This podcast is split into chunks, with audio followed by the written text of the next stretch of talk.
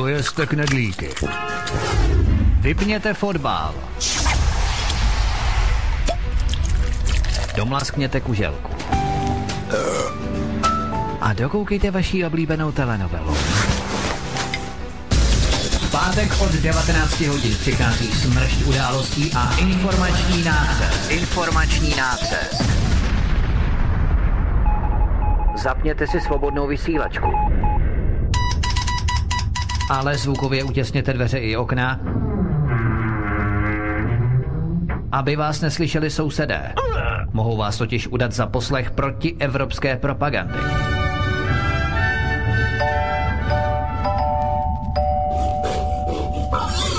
Proto buďte tuctoví, všední a hlavně nevybočujte. Pokud vystrčíte svobodně hlavu, nemilosrdně vás pokosí motorovou pilou. Demokracie? Ano, ale pouze ta po jejich. Proto zapalte svíčky, kupte pár plišáků a semkněte se s námi v boji proti bruselskému terorismu. Šéf-redaktor z pravodejského portálu Ironet.cz pan VK komentuje aktuální události posledního týdne na vnitrostátní i zahraniční politické scéně. Z ganze Čechyše Folk vystajíme simulantní pandem. Zákulisní informace, které se nám vždy nemusí líbit. A komu tím prospějete, co? Geopolitické analýzy, rozvědky, zpravodajské služby. Buďme napřed ve vnímání informačního pole řídících mocenských procesů. Mocenský tenzor je neúprostný. Máte zaseknutý kompas na západ? Každý pátek od 19 hodin si k nám přijďte pro nový, protože nám funguje na všechny čtyři směry.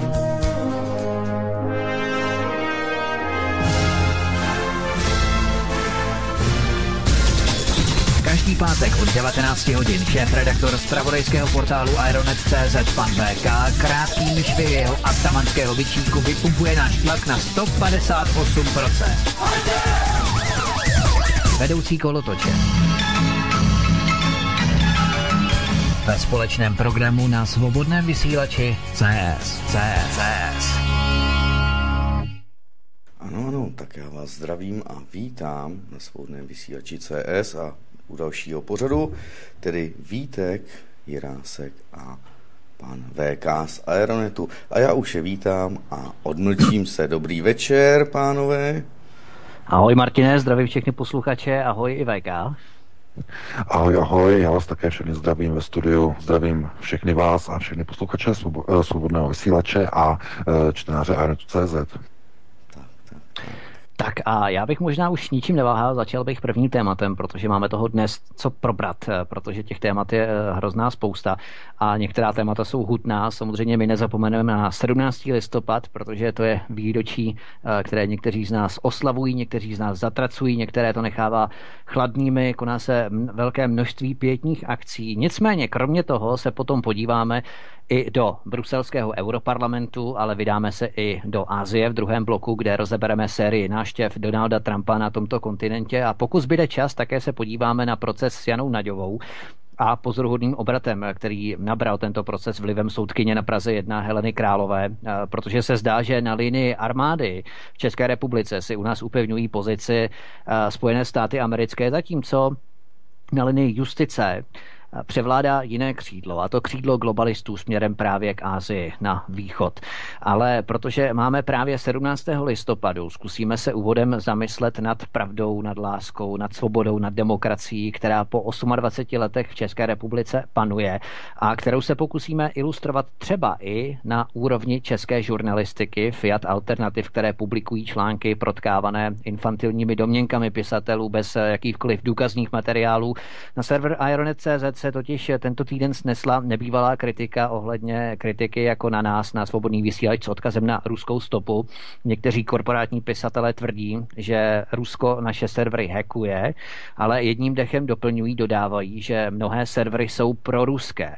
Ani jeden z nich ovšem nevysvětlil ten paradox, proč, když tedy jsme proruští, jaký důvod by ještě Rusové měli hackovat naše server, když už tedy jsme přece stejně proruští. Jako kdyby se Bill Gates chtěl hackovat do Microsoftu, Babiš na iDnes nebo Bakala na aktuálně CZ. Tak co se vlastně tento týden stalo VK, možná bychom měli přece jenom začít všeobecně ohledně nějaké bilance ohledně 17. listopadu, ať už 1939 student opletal, anebo právě 1989. Tak, BK, co máš k tomu? No tak dnešní den je uh, klíčový hlavně z toho pohledu, že 28 let po velké kabátové revoluci, jak já tuto událost uh, už velmi dlouho nazývám, uh, se opět odkrývají některé nepěkné vředy české společnosti a my musíme se na toto dívat s určitou reflexí. Eh, nemůžeme se tvářit, že se nás to netýká, protože eh, volby, které byly před třemi týdny nebo před čtyřmi už eh, za chvíli, že zkrátka přivádějí společnost úplně do jiné pozice, někam jinam. A to, co vidíme třeba dneska na ulicích českých měst v rámci pětních akcí k 17. listopadu, tak vidíme jakési hloučky podivných lidí, kteří ještě před 28 lety by ve stejné době zřejmě e, zastávali úplně jiné funkce a úplně jiné ideologické spektrum, než které zastávají dnes. E, víte, takové to eh, pokládání věnců, kytiček u nějakých památníků, připomínání si toho, co bylo před 28 lety, já to vnímám jako nějakou reminiscenci nebo snahu o návrat k jakýmsi původním hodnotám, které mezi tím byly dávno skorumpovány. Eh, v roce 89, když lidé eh, cinkali těmi svými klíči od těch eh, družstevních a státních bytů, tak mnozí z nich netušili, že přijde doba, kdy už těmi klíči nebudou cinkat vůbec. Ne kvůli tomu, že by nemohli, ale protože ty klíče mít ani vůbec nebudou. 28 let takzvané transformace, převádění národního majetku do soukromých rukou a zdůrazňujeme do soukromých rukou zahraničních majitelů, zahraničních korporací, zahraničních subjektů eh, přivádí a přivedlo Českou republiku eh, tento rok eh, do klubu rozvojových zemí, Víme o tom, že banka JP Morgan, kmenová banka amerického Fedu, zařadila od 1. dubna tohoto roku Českou republiku, nebo respektive přeřadila Českou republiku ze skupiny rozvinutých zemí do klubu, eh, do nečestného, nepěkného klubu zemí rozvojových, kvůli tomu, že v České republice jsou katastrofálně nízké mzdy kvůli nízkým mzdám. Mimochodem i dneska e, zasedal summit Evropské unie ve švédském Jeteborgu, kde byla podepsána sociální charta, respektive tzv. sociální pilíř, což je jeden z klíčových programů Žána Kloda Junkra, prezidenta Evropské komise nebo šéfa Evropské komise. Um, já bych jenom teď velmi krátce odbočil právě k Junkrovi a hned se vrátím k 17. listopadu, jaká je tam uh-huh. souvislost. Je to velmi důležité. Eh, v celé Evropě se ukazuje, že proces onoho takzvaného globálního chudnutí si bere a vybírá obrovské daně nejenom obligátních zemích střední Evropy, kde je to proces, který byl žádoucí eh, ze strany eh, globalistů, ale že pomalu se začínají tyto procesy kopírovat i do rozvinutých západních zemí, kde lidé najednou zjišťují, že si vydělávají stále méně a méně peněz, respektive vydělávají si nominálně v penězích zhruba stejně, ale koupí si za to víc, méně a méně věcí, méně a méně požitků, méně a méně služeb a zkrátka otázka produkce. Eh, takže eh, ono, jakési rozevírání nůžek mezi úplně nejbohatšími lidmi a eh, širokou 99% veřejnosti v Evropské unii vytváří jakousi sociální propast nebo bariéru, která stále více ukazuje, že Evropská unie jako taková má zásadní společenský problém, protože lidé nedochází naplnění představ o tom, jak by měla fungovat Evropská unie a globalisté eh, se snažili minimálně dneska v Jeteborgu ukázat, že mají nějaký plán na jakési oživení, nicméně ne, nejedná se o žádný zázračný lék, ne, nebo nebude se jednat o nic převratného, zkrátka jde jenom o to, že Evropská unie bude sledovat, jakým způsobem se pohybují na základně, na té platové základně minimální mzdy v jednotlivých zemích a v dohledné době, a to je novinka číslo jedna dnešního dne, Eh, bude chtít zavést Evropská unie jednotnou minimální mzdu v celé Evropské unii, což je předstupeň nepodmíněného příjmu. Uh-huh. Je to předstupeň nepodmíněného příjmu, zaznělo dnes v Jeteborgu. Čili lidé na sociálních dávkách mohou uh, otevírat šampaňské, mohou tleskat, uh, imigranti mohou tleskat, protože Evropská unie nasedla do vlaku, který vede uh, ve směru k průmyslové revoluci 4.0, uh, kde součástí tohoto systému bude uh, nepodmíněný příjem. Dnes v Jeteborgu uh, toto zaznělo a nastartovaný sociální pilíř uh, k tomu přímo vede, přímo k tomu povede. To je velmi zásadní téma, ale proč to má souvislost eh, s, s těmi převratnými změnami eh, okolo roku 89 ve střední Evropě? No, protože zdroje v tomto prostoru, v tomto geografickém prostoru již byly plně zprivatizovány a odvedeny do rukou zahraničních a nadnárodních společností. Eh, v těchto zemích střední Evropy už není co dolovat, že to řeknu tímto termínem, co, co těžit, Lidé nemají už zdroje, nemají prostředky, státy nemají zdroje. Všimněte si, že v okamžiku, kdy byly vyčerpány eh, zisky eh, ze, z velké privatizace, z jednotlivých fondů privatizačních, eh, státní, státních garančních fondů v 90. letech, tak stát najednou se začal zadlužovat. Tam byl ten přelomový, přelomový rok 96, 97. Ano, ano. Tam začalo zadlužování eh, České republiky, protože tam došly zdroje. No a to už je, prosím vás, 20 let. Takže 20 let od roku 97 už se Česká republika jenom zadlužuje. Každý rok o dalších zhruba 80 miliard korun. Krát 20. Každý rok. Takže potom vidíte ty dluhy v bilionech a nesplatitelné dluhy státu a stále větší propadání České republiky pod vliv nadnárodních bankovních institucí stále větší propadání e, národa e, a převádění pravomocí státu na globalistické struktury.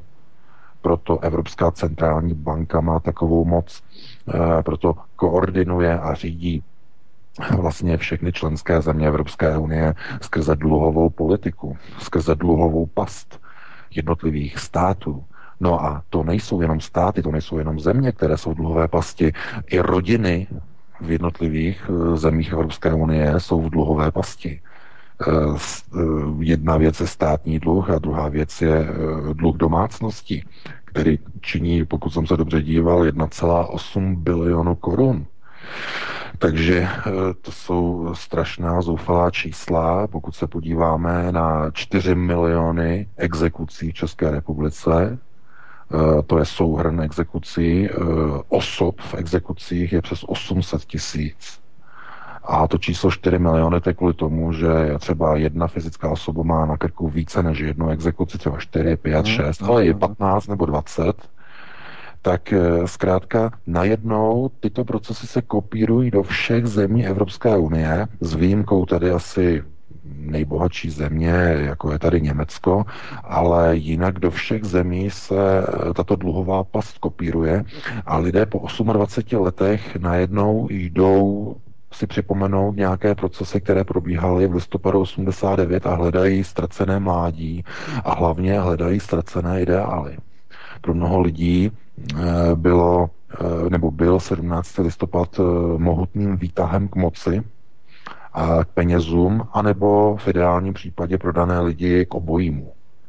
No ale pro mnoho lidí byla tato cesta nebo tato, tato etapa cestou ke ztrátě iluzí, ke ztrátě určitých představ a z toho potom pramení po té dlouhé době 28 let naprostá rezignace na veřejný proces, na veřejný život nebo na takzvanou zprávu věcí veřejných. Neochota lidí chodit k volbám na všech úrovních, i včetně, můžeme říct, i parlamentní voleb, kde účast okolo 60% je naprosto tristní v době, kdy probíhají takové brutální změny v celé Evropě, které se týkají demografického překreslování celé civilizace. Lidé na to rezignují. V mnoha ohledech lidé říkají, není koho volit a mají pravdu. Eh, takže eh, taková ta deziluze po 28 letech není nějakým důvodem, nějakým oslavám. Eh, v televizi třeba slyšíte, že jedná se o pětní akty, to znamená připomínkové nebo vzpomínkové akce. Já tohleto slovo, když se řekne pěta, většinou dávám do souvislosti jenom s lidmi, kteří zemřeli. No, někdo ano, zemřel, tak vznikne kniha pěta. No, jako ale přece během 17. listopadu jediný, kdo zemřel, tak to byl člověk, který ve skutečnosti nezemřel, pan Zivčák, agent STB. A zkrátka i ta jedna smrt, která mohla být, tak i ta byla sinscenovaná při, té, při tom převratu.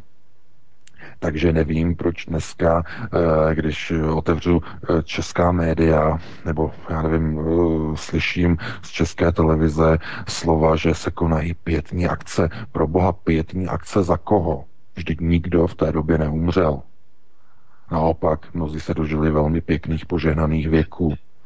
Mnozí z těch, kteří, kteří byli dizidenti, dneska provozují velmi výnosné a lukrativní neziskovky jistí Šimonové pánkové napojení na americké ministerstvo zahraničí, na společnosti USAID a další vyvážení sluníček a vyvážení eh, neziskových myšlenek do celého světa, hlavně pod krytím americké CIA. Takže tito lidé si udělali takzvaně pro sebe. Spousta lidí si po roce 89 udělala nebo udělali pro sebe eh, celé, celá impéria, různí e, dámští krejčí. Teď narazí, narážím na pana Bakalu, který zázračně zbohatl e, stal se z něho uhlobaron, nebo různých Andrejů Babišů, kteří zázračně přišli e, k, nějakým, k nějakým zdrojům e, zvláštními způsoby, různí Junkové, různí, eh, různí lidé, kteří jsou napojeni na zvláštní zdroje, různí kelnerové, různí další, kteří zkrátka udělali uh, svoji budoucnost na privatizačním procesu, kteří někteří rozumnějším způsobem nebo já nevím, průhlednějším, transparentnějším způsobem, no a někteří méně transparentním a někteří vůbec.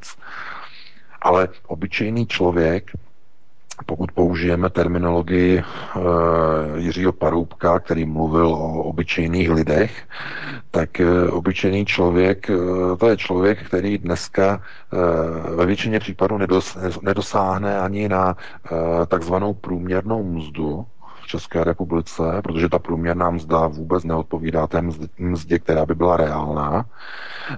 Má zadlužení, má hypotéky, má dluhy, no a většinou eh, čas za čas ztratí práci a hledá práci novou, protože zkrátka tak, jak se nasunují jednotlivé procesy čtvrté průmyslové revoluce i do České republiky, tak přichází o práci.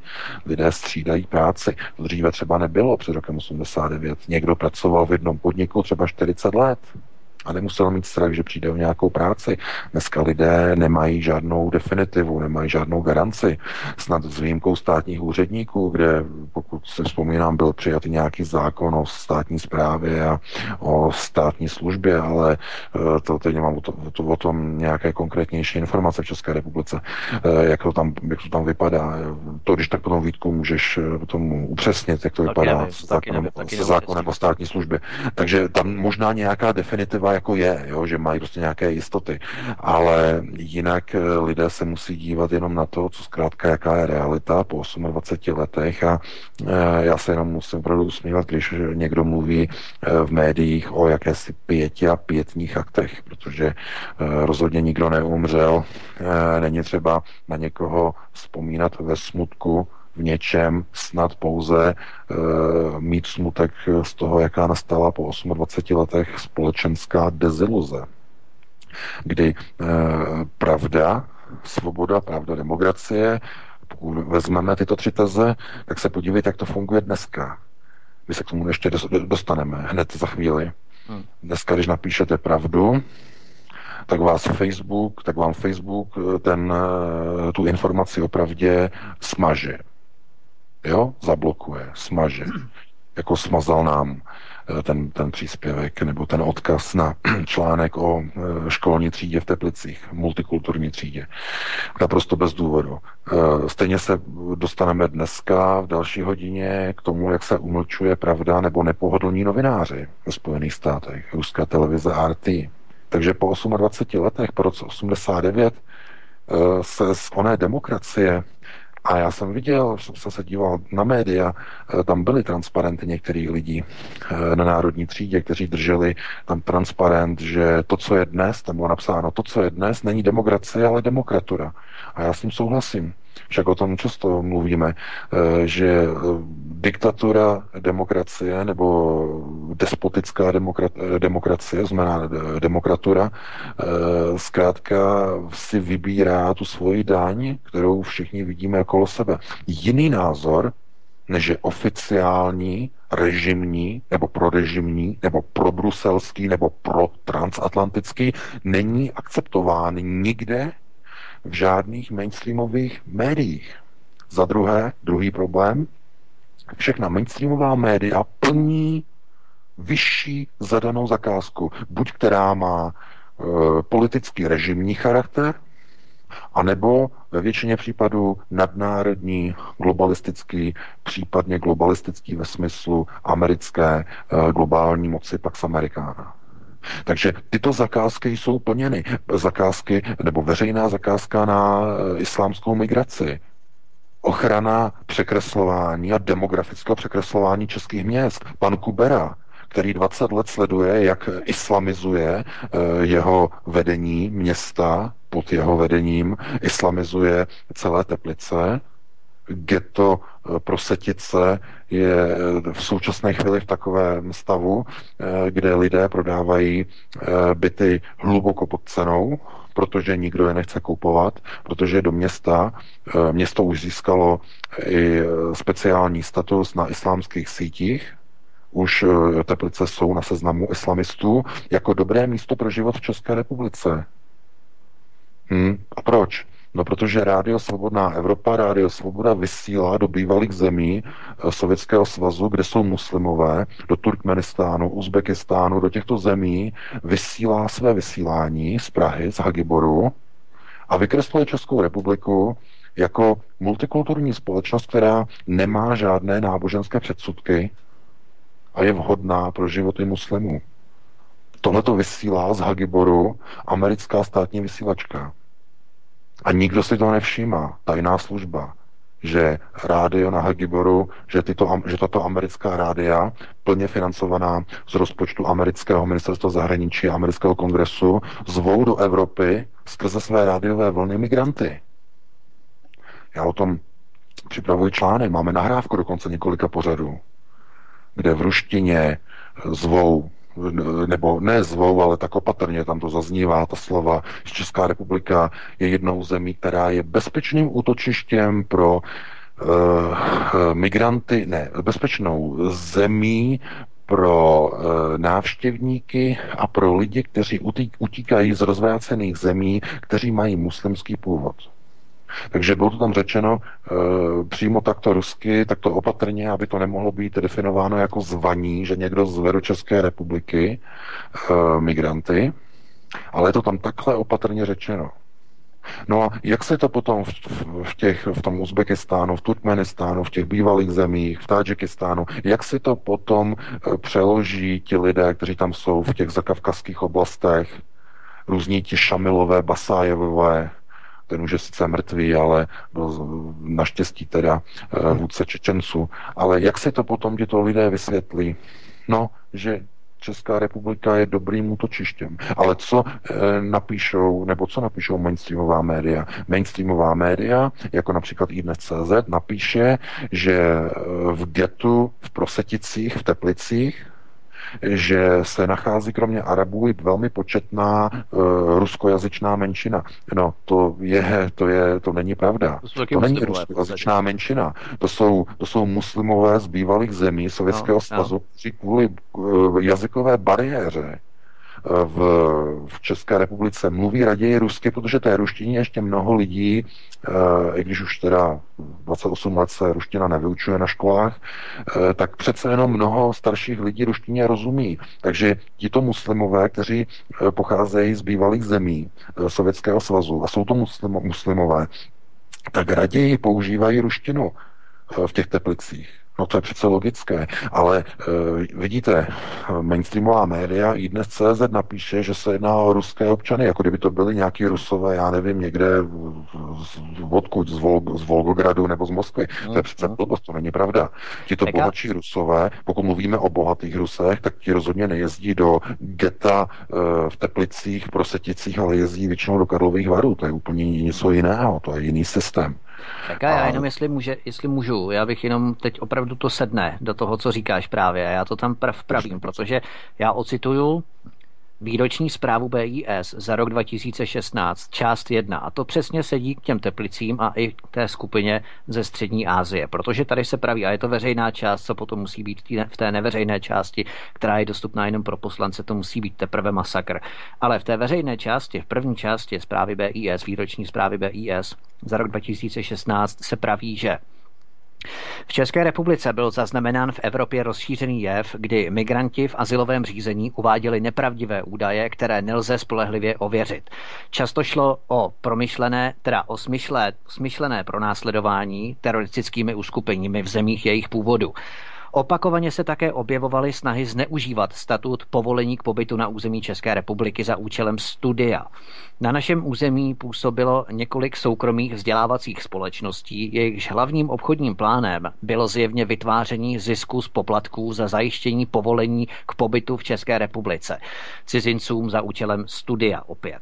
Další využívali možnosti, jak snáze proniknout do šengenského prostoru, byly rehabilitační a léčebné pobyty nebo doprovod pacientů účastníků těchto pobytů.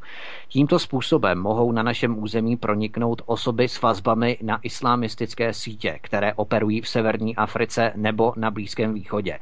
Mimo výše uvedené zaznamenala BIS na našem území působení uzavřené etnické komunity původem ze střední Asie, jejíž členové jsou žadateli o azyl v České republice. A integrace této komunity je vzhledem ke kulturním odlišnostem a vyznávaném specifickém, vyznávané specifické formě islámu komplikovaná a její uzavřenost, vyplývající ze striktního dodržování principů radikálního výkladu islámu a s tím spojené projevy nepřátelství vůči české společnosti, byly bezpečnostním rizikem. Tak to je, prosím, a my jsme se tedy lehce odpoutali od 17. listopadu, to s tím ono všechno se vším souvisí a tohle je citace, ne přímo doslovná, jak si to pamatuju, ale v podstatě veřejná zpráva, výroční zpráva za rok 2016 první část nebo první její část. Jo. Takže BIS tohle monitoruje, nic se s tím nedělá, nic se kolem toho nevytváří, žádná v podstatě informovanost a tak dále. A to přesně koreluje nebo koresponduje s tím, co si uvedl teď v rámci lázeňských hostů, ať už se jedná o teplické lázně a, a další lázně Bělohrad a tak podobně i a, dra, dach, Drahkov, že jo, a tak dále, vesnice kolem, kolem Teplic a tak podobně a tak podobně. Všechno je to pořád dokola. Ano, ano, já bych jenom tomu dodal, že přesně tak to je. Zkrátka e, vždycky, jak jsem říkal minule, vždycky to je tak, že když přicházejí ti skauti z těch arabských zemí, tak vždycky koupí nějakou nemovitost, která má vztah k, lázním, k, re, k rehabilitacím, případně k nemocnicím, eh, vztah k nějaké kulturní památce, kterou opraví a kterou zprovozní tak, aby k tomu objektu, který vlastně zprovozní nebo který zrekonstruují, aby mohla být navázaná migrace. To znamená, když jsou to lázně, no tak potom není vůbec nápadné a není to podezřelé, když do lázní v uvozovkách za účelem léčby e, přilétávají a přijíždějí každý rok tisíce islamistů. A že zůstávají kvůli léčbě opět zdůrazňuji v uvozovkách kvůli léčbě déle, no, ano. než bylo původně plánováno. A nikdo to nemůže spochybnit. Mm. Je to krytí. Je to krytí, je to operační krytí.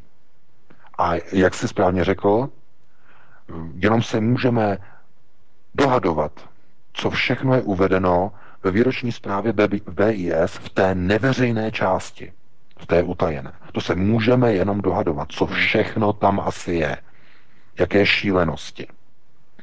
A právě, abych se ještě vrátil k těm teplicím, tak mě prostě opravdu jako irituje a rozčiluje, když já vidím pana Kuberu, který tento jev pomohl budovat v Teplicích, myslím, 20 let, tak on se teď staví do role nějakého vrchního mravokárce nebo uh, tam ty jeho výroky proti lidem, kteří mají obavy no, uh, z toho, že najednou se objevují ve školních třídách uh, v Prosedicích, v Teplicích prostě najednou plné třídy cizinců, myšleno tady jako malých dětí cizinců, že najednou se něco otevírá, že se otevírá nová společnost, nová, uh, nová cesta, nová etapa pro celý region. A dneska vyšel na iDnes.cz eh, právě článek, já jsem ho dal i do odkazu eh, mojeho posledního článku na Aeronetu, eh, tak iDnes.cz tam popsal situaci, jaká vypadá prostě v getu v Proseticích. Je tam natvrdo uvedeno, si to přečtěte. Lidé prodávají byty, čeští občané prodávají byty pod cenou okolo 200 tisíc korun za jeden, zhruba tak hluboko pod cenou a utíkají z toho prostoru, protože už tam říkají, eh, ti, co tam zůstávají, ti místní usedlíci říkají, už se tady ne, nedomluvíme vůbec česky. Jdeme do penny marketu, mluví se tam jenom rusky a arabsky. A tohleto můžete pogratulovat panu Kuberovi v Teplicích, milí občané, kteří tam žijete. Takže eh, tohle je proces. To je dlouhodobý proces. A lidé eh, toto nevyřeší jenom tím, že jednou za čtyři roky půjdou eh, k volbám.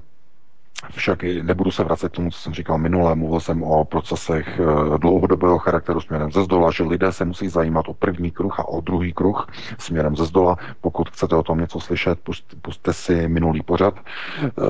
Ale o toto se musí lidé zajímat, co znamená o procesy ze zdola protože eh, potom eh, nastane 17. listopad, výročí, nastanou pěty, lidé vyjdou do ulic a něco si připomínají a dívají se do minulosti. No prosím vás, do minulosti, ano, je dobré se podívat a vzít si po naučení, ale rozhodně ne z toho dělat eh, nějaké pětní akce a nějaké hysterické výstupy a útočit tam třeba na pana Okomuru, kterého vypískali a křičeli tam na něho táhni ty zmetku, táhni, jo, ti sluníčkáři šílení, jako vyhnali z národní třídy eh, Okamuru, pana Okamaru dneska. Jste to možná viděli, neviděli, Česká televize, to taky informace stojí úplně za starou bačkoru, ale eh, tohle to tam zkrátka zaznělo a vidíte, jaká je nenávist vůči e, stranám, které se snaží třeba omezovat migraci nebo vystupovat proti migraci. Eh, já myslím a já jsem přesvědčený, že minimálně SPD v tomhle tom dělá opravdu záslužnou práci, eh, i když eh, všichni víte, že uvnitř SPD jsou některé procesy, se kterými, se kterými já totálně a brutálně nesouhlasím, zejména procesy, které mají vstažnost k Severoatlantické alianci. Ale to nic nezmě, nemění na tom, že Tomio Okamura, on jako osoba, minimálně skutečně je jakýmsi eh, hlavním eh, motorem určitého minimálně viditelného odporu proti procesu migrace.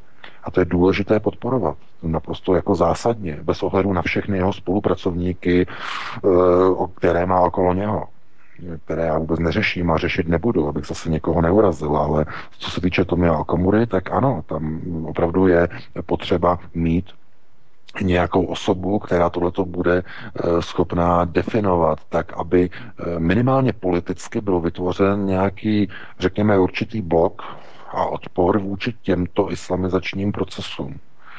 Ale eh, znova, jak už jsem říkal několikrát, ne, není, to, není to tak, nebo tím způsobem to nefunguje, že jedna osoba by dokázala udělat zázraky. To znamená vykreslovat si nějakého mesiáše, že někdo prostě přijde a vyřeší všechny problémy za společnost. Já považuji vlastně tady ty lídry politických stran jenom za nějaké zprostředkovatele vzkazu. To znamená, aby dokázali oslovit veřejnost. Prezident, zprostředkovatel vzkazu. Premiér, zprostředkovatel nějakého volebního programu vlády. E, předseda nějaké strany nebo hnutí, zprostředkovatel volebního programu a určitých myšlenek a tezí. Ale aby to mělo, řekněme, nějakou reflexi do skutečného života občanů, tak e, musí se sami zasadit o změny ve vlastní společnosti, to znamená ve vlastním bydlišti, ve vlastním okolí. To je naprosto zásadní, protože když to lidé neudělají, tak vaše města, a, mu, a to může být České republice deset takových stran, jako je SPD, kteří, které půjdou proti migraci, tak to stejně nebude stačit.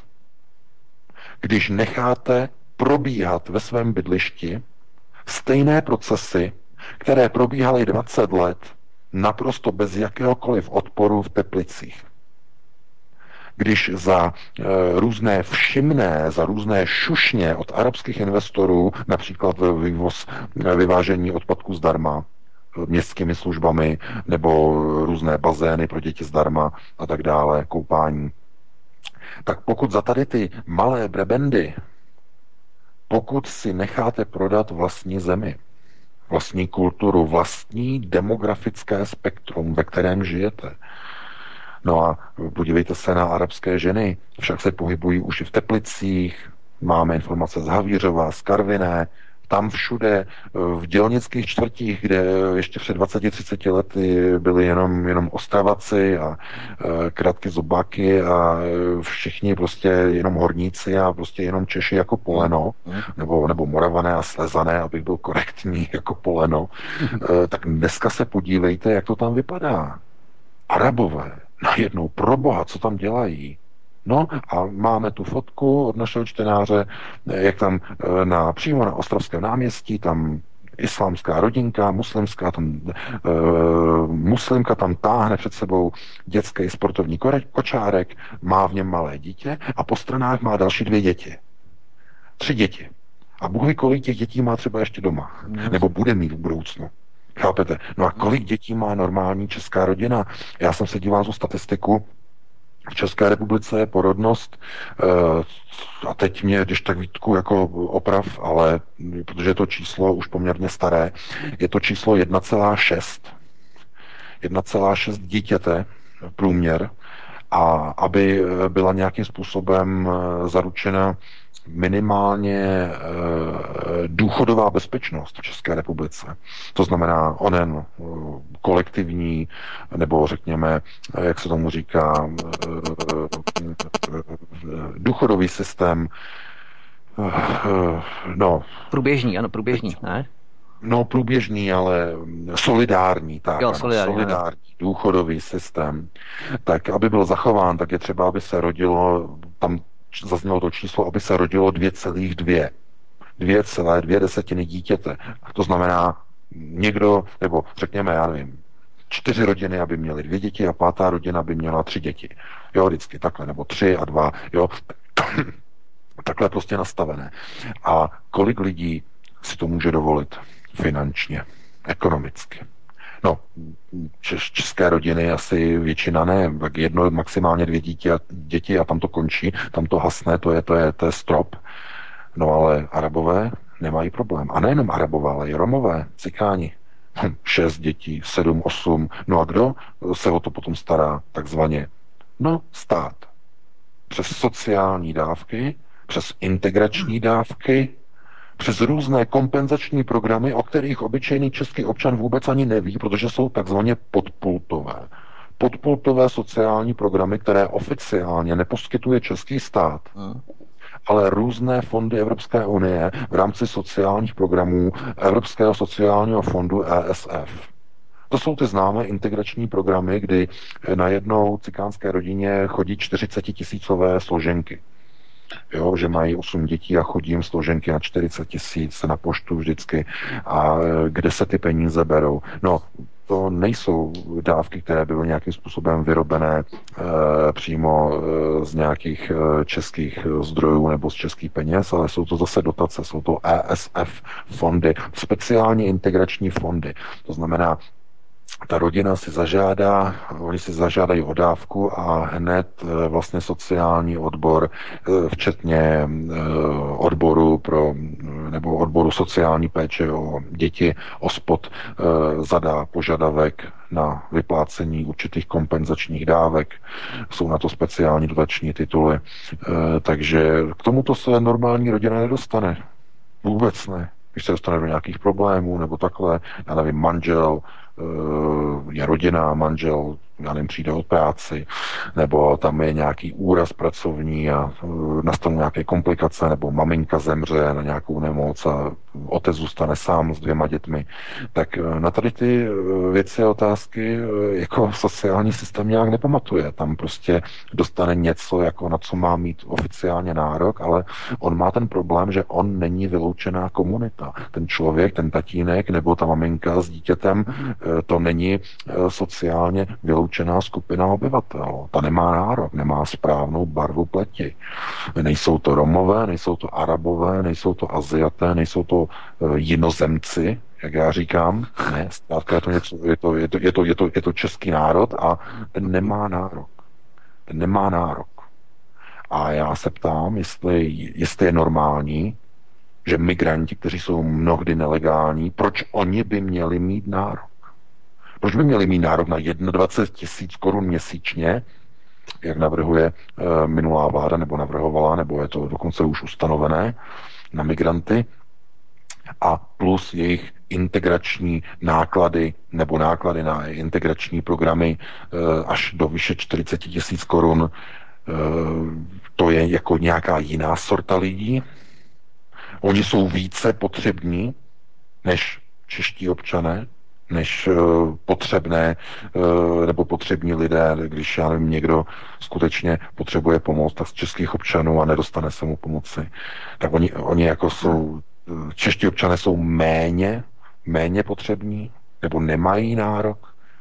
Takže právě tady toho si všímají různé organizace a různé strany, které vystupují proti migraci, protože s tou migrací se vážou některé faktory, jako je například pozitivní diskriminace ve společnosti, pozitivní feminizace ve společnosti, to znamená upřednostňování žen, žen na pozice, na které opravdu při vší úctě asi by kvalifikace normálně nebyla, například pozice nebo dosazování žen do pozice Eh, šéfů eh, národních obran, hmm. to znamená ministrině obrany, různé Parkanové a, eh, nebo paní Parkanové a různé tady u nás německá Ursula von der Leyen a Aha. další prostě ženské, které šéfují armádám, ale to je všechno jako ten systém toho Eh, nastavování a té feminizace, to znamená, aby došlo k oslabování silových složek jednotlivých států.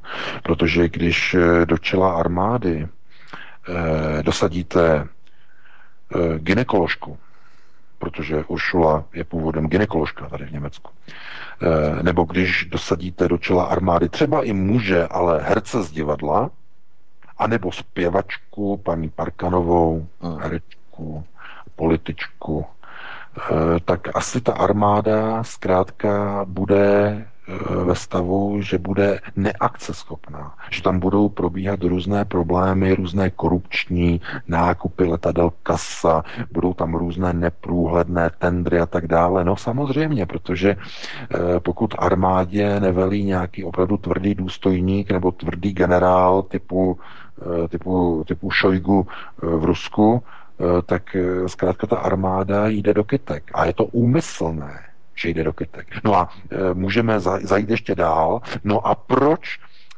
generál Hodges, vrchní velitel amerických spojeneckých sil v Evropě, proč dal ten příkaz, aby ta speciální čtvrtá brigáda z Žadce armády České republiky, aby byla převedena pod velení Bundeswehru až pojedou teď v lednu do Pobaltí, do Estonska, do Lotyšska, do Litvy, na, to, na, na, na, to, na, na ten pobyt tam na ten, ten, ten vojenský pobyt proti Rusku. Takže proč vlastně vyplynul ten tlak na převedení velení? No, protože české armádě se nedá věřit. Stejně jako Adolf Hitler nevěřil české armádě, že by zradila, že by přeběhla k Rusům za války a tak dále. Takže, takže oni nevěří, oni nevěří, no ale, ale pozor, ale český voják je dobrý voják, takže oni chtějí, jako v Kanonenfutter, chtějí české vojáky do první frontové linie v Pobaltí. Ale, ale kde? Ale jak? Pod německým tvrdým, striktním velením. To je model. Pro boha, kdo si někdo myslí, že Severoatlantická aliance, že to je nějaký čajový klub. Nikdy nebyl. A nikdy nebude. To je o zabíjení lidí, ale hm, nebuďme takto pesimističtí, mluvme o tom úplně otevřeně, to je klub na prosazování amerických zájmů, amerických střábů, neokonů, o kterých budeme ještě dneska hovořit. Takže e, my zase jako se nějak dostáváme k tomuto tématu e, jakoby propojení 17. Eh, listopadu přes migraci až k Severoatlantické alianci. Ale to všechno je jedna rodina problémů v rámci jednoho informačního pole. Eh, jak už se říkal, všechno souvisí se vším. A to, co probíhá v České republice, to je pouze reflexe toho, co probíhá v celé Evropě. A to, co probíhá v Severoatlantické alianci ve vztahu k americkému prezidentovi, který byl úplně odstaven od veškeré zahraniční moci, o tom budeme také hovořit, eh, protože bylo zajímavé sledovat, jak eh, Vladimir Putin a Donald Trump eh, si málem padli ve, vět, ve větnamském Danangu uh-huh. při setkání skoro okolo, okolo, okolo, já nevím, ramen a tohleto. No a uběhlo pár dní a americký kongres označil ruskou televizi za nepřátelskou agenturu za cizí agenty a odebral jim novinářský status, mediální status. O tom budeme ještě hovořit. Pár dnů potom, dva dny potom. Takže e, rozumíš, tohleto, já se na to dívám jako na určité divadlo, které plní svoji roli. A to je důležité. Takže e, nedívejme se na 17. listopad jako na nějakou pětní akci, ale jako na pokračování, na další scénu velmi nepodařené a nepovedené frašky, která bohužel nabírá děsivých konotací a rozměrů. A já doufám, že lidé si uvědomí, že stejně tak, jak někdo pokládá kytičky k těm e, zdviženým třem rukám, nebo kolik jich tam je na tom památníčku na národní třídě, Eh, tak stejně tak můžou za pár let pokládat kytky českým vojákům padlým na ruské frontě. Protože eh, budeme o tom ještě dneska hovořit. Situace mezi Spojenými státy a Ruskem nadále eskaluje.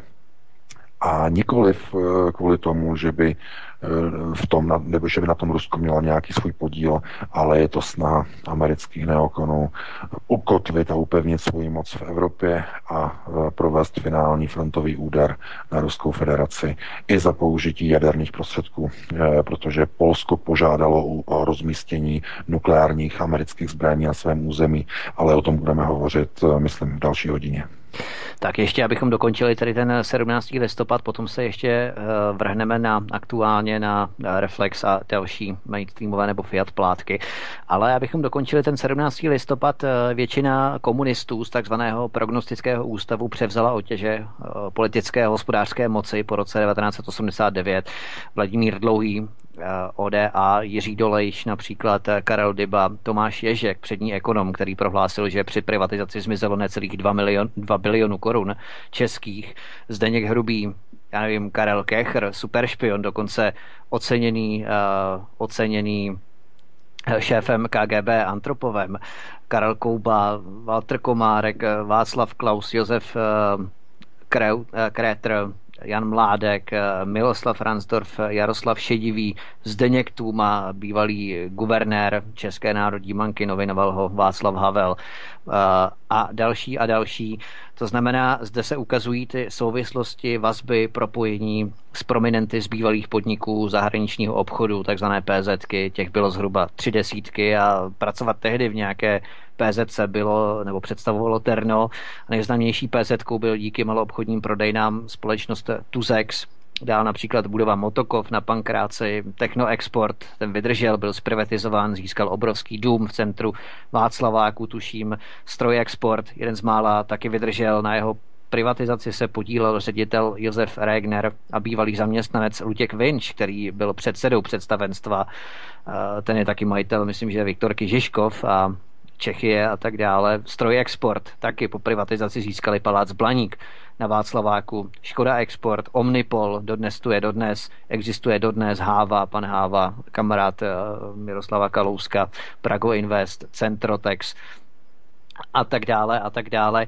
To znamená, eh, to byla v podstatě vstupenka do, na výjezdy do zahraničí a ti se potom mohli trénovat samozřejmě v výcviku cizího jazyka. Bylo to v podstatě eh, vytvoření podhoubí biznesu pro vstup do nového režimu, protože vždy, když končí režim starý, nastupuje režim nový, musí se obsadit nějakými kádry a nikdo by tam v podstatě nebyl, nedržel ty otěže z před toho minulého předchozího režimu, jako je třeba Andrej Babiš z Petrimexu, Tomáš Chrenek, Bratislavský Kerametal, Jiří Šimáně, 15 let ve strojexportu, Luděk Venč, strojexport taky, to jsem tu zmiňoval, Josef Hušek, Prago Invest, Václav Junek, generální ředitel Chemnipolu, že v podstatě Estébák od Havla, Junek eh, koupil v podstatě polovinu paláce Lucerna, že to se taky probíralo v 90. letech, František Chvalovský, například eh, zmiňovaný Josef Hušek a tak dále. To znamená, že těch kádrů a, a lidí, kteří přebrali ty ekonomické, hospodářské, politické otěže, je tady celá řada, takže abychom si nemalovali nějakou budoucnost, že se tady vytvořil nějaký nový systém,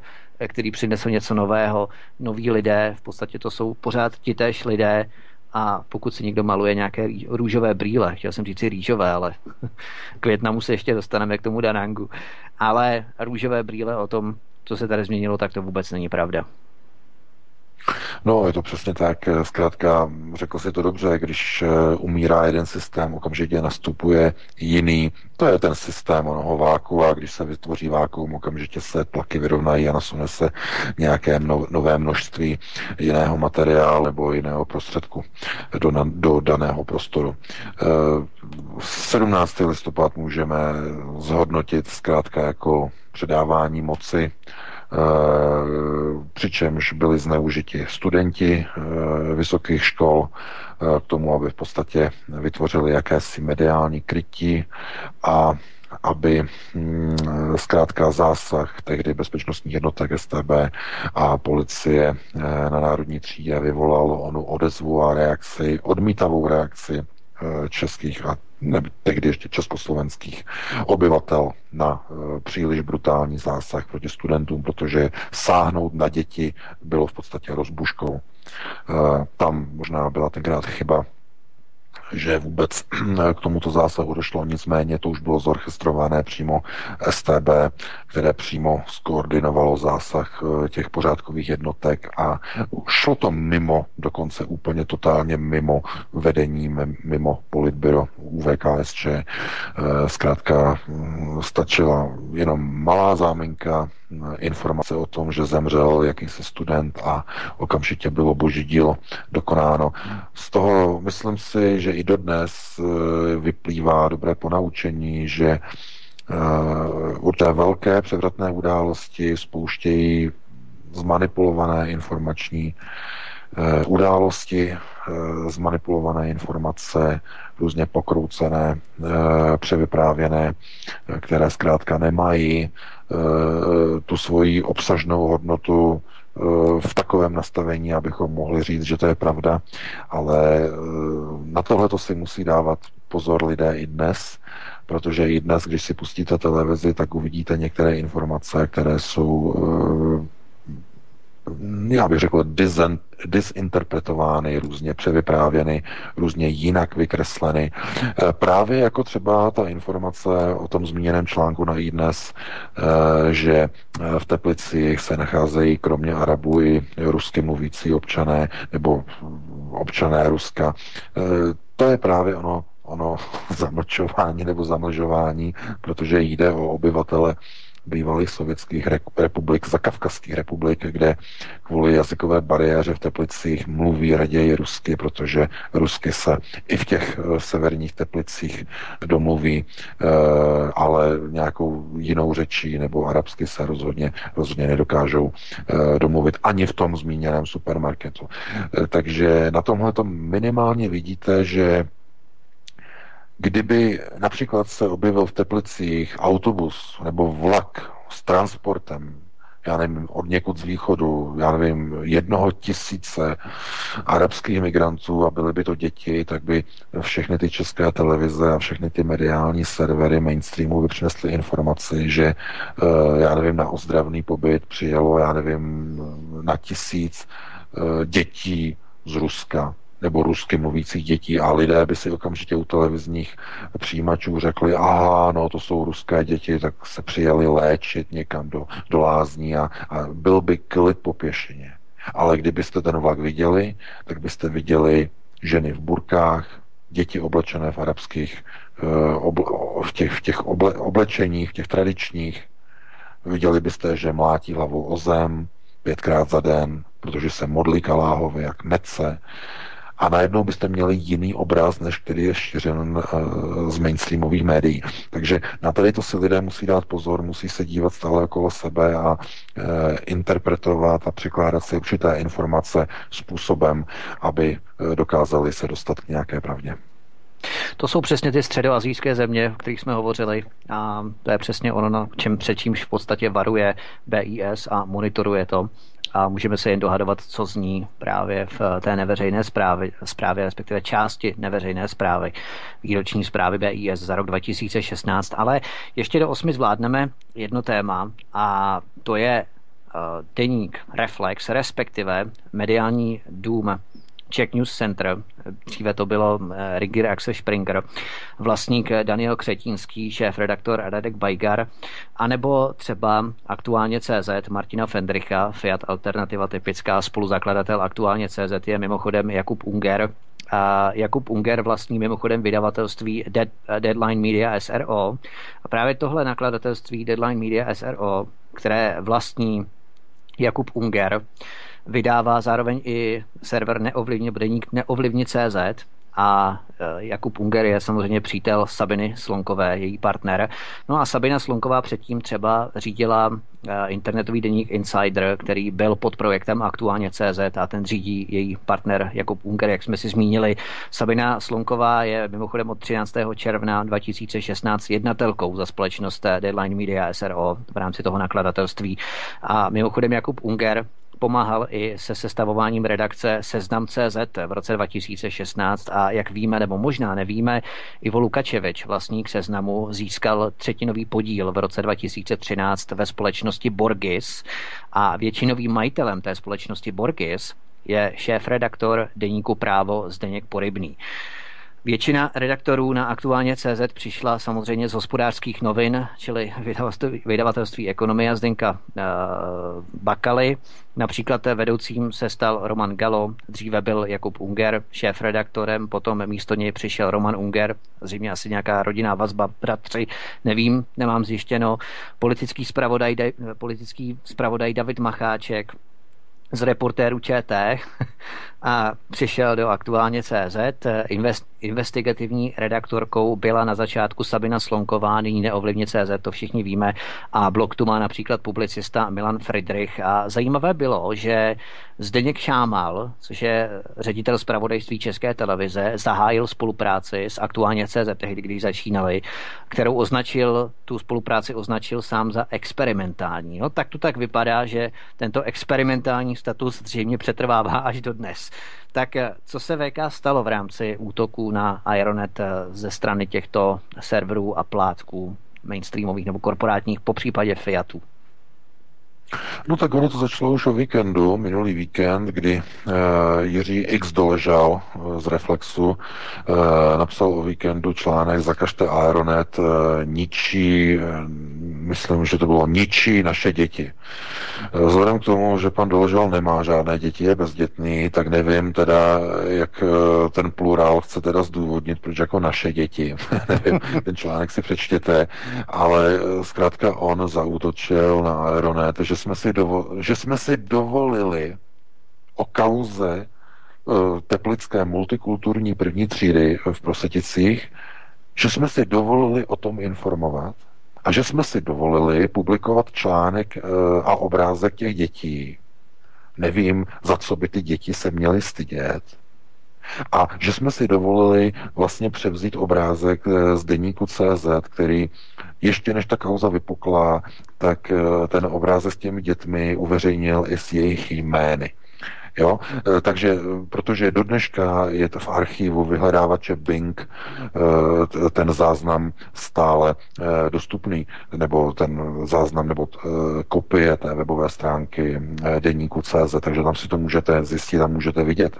Ale co se stalo, zkrátka, tenhle ten článek odstartoval jako jakýsi mediální zájem o o to, že proč se o tom informuje, jako kdybychom my mohli za to, že někteří lidé útočí na malé děti na Facebooku na Facebooku eh, webové skupiny nebo facebookové skupiny Neklán, která mezi tím už byla zablokována, tak lidé tam útočili na ty děti, na, na osoby těch dětí. Eh, jeden pán tam dokonce vyzýval, nebo tam měl takovou poznámku k tomu, že tam by prostě hodil granát a že by to sedlo jako, jako na prkínko na záchodě nebo tak nějak. Eh, byla z toho velká kauza, nebo ještě stále z toho je velká kauza ale e, zkrátka my jsme se tady toho naprosto distancovali a pouze jsme přinesli článek o tom, že něco takového se opravdu děje a že skutečně dochází k multikulturní inkluzi a k mohutné islamizaci a multikulturalizaci českého školství minimálně v tom daném prostoru Teplic. O tom jsme informovali. Nebyla tam jediná urážka, poznámka, posměch těm dětem, e, něco, co by bylo v rozporu s něčím. A stejně jsme se dočkali velmi nenávistného článku od pana Doležela z Reflexu. A co nepřišlo, nebo co, ne, co nenásledovalo, nebo následovalo. E, okamžitě Facebook eh, odkaz na tento článek na Aeronetu, tak Facebook nám ten odkaz smazal ten příspěvek, který tam je vlastně uh, uveden, vždycky, když se uveřejní článek na Aeronetu, tak automaticky přijde jeho teaser na, na profil na našem Facebooku a Facebook ten odkaz smazal, že prý byl v rozporu s pravidly Facebooku, že tam něco se útočilo na někoho, že se útočilo. Vůbec na nikoho tam nebylo útočeno. Ten článek si můžete stále přečíst na Aeronetu Eh, eh, není tam žádný útok, nic, ale pouze se ukazuje, že zkrátka, eh, když někdo zkrátka podá někde nějaký podnět, tak centrála Evropského Facebooku, která má sídlo v Irském Dublinu, kde pracují i čeští cenzoři, celkem 11 lidí, tak tito lidé zkrátka dostanou echo z Prahy a mažou články českých firm, a českých uživatelů, anebo jakýchkoliv českých nebo česky psaných facebookových příspěvků, i když třeba daný e, profil e, je vedený třeba, nevím, na jinou firmu, ale stačí, když tam zkrátka píšete česky a je to pod jurisdikcí e, české divize českých cenzorů v Irském Dublinu. Takže uh, oni mažou, takže oni smažou, jim se to nelíbí, oni smažou. I když tam není nic, co by bylo skutečně proti, uh, proti pravidlům Facebooku. Ale uh, co, to nebyl konec, protože přišel další útok hned o dva dny později, uh, kdy Bakalova média, aktuálně CZ, hospodářské noviny, hned dva redaktoři opět vyjeli další útok proti Aeronetu s tím, že jsme ovlivnili volby tím, nebo skrze článek, který já jsem napsal, eh, skrze eh, vlastně sérii dvou, nebo no, v podstatě tří investigativních článků, kde jsem rozebral vlastnické struktury eh, společnosti European Metals Holding a je, kam ke komu, k jakému vlastníku a k jaké rodině vede majetková struktura této uh, australské těžařské společnosti, která nikdy nic ve skutečnosti netěžila, nikdy ani jednou nekopla do země. Takže uh, že tímto článkem jsme poškodili ČSSD, při volbách a kvůli tomu ČSSD získala jenom tak málo procent, kolik získala a že kromě jiného, že my jsme vlastně uh, ovlivnili zase z pozice proruského serveru volby v České republice. Opět neuvěřitelně. Neuvěřitelný výrok od pana Fendricha z aktuálně CZ. My nemáme s Ruskou federací naprosto nic společného. My máme dokonce sídlo v New Yorku jako Aeronet, takže já opravdu nechápu a nerozumím tomu, eh, kde se bere v těchto redaktorech eh, různých eh, serverů pana Bakaly a dalších serverů mainstreamu, kde se berou prostě tyhle ty neuvěřitelné prostě lži a neuvěřitelné konspirace a manipulace, že za všechno může Vladimir Putin. Vladimir Putin platí všechno a všechny a všechno ovlivňuje. Ovlivnil americké volby, jo, ovlivnil volby, já nevím, eh, že ovlivnil referendum Brexitu, že ovlivnil české volby, že ovlivňoval a chtěl ovlivnit francouzské volby. Zkrátka, eh, všude se říká, že nejvyspělejším, technologicky nejvyspělejším národem jsou američané ale v skutečnosti za všechno můžou rusové, protože hackujou volby, hackujou americké banky, hackujou e-maily ministrině zahraničí USA, Hillary Clinton, hackujou úplně celý svět. Takže najednou to vypadá, že tou nejvyspělejší zemí po technické stránce nejsou američané, ale rusové.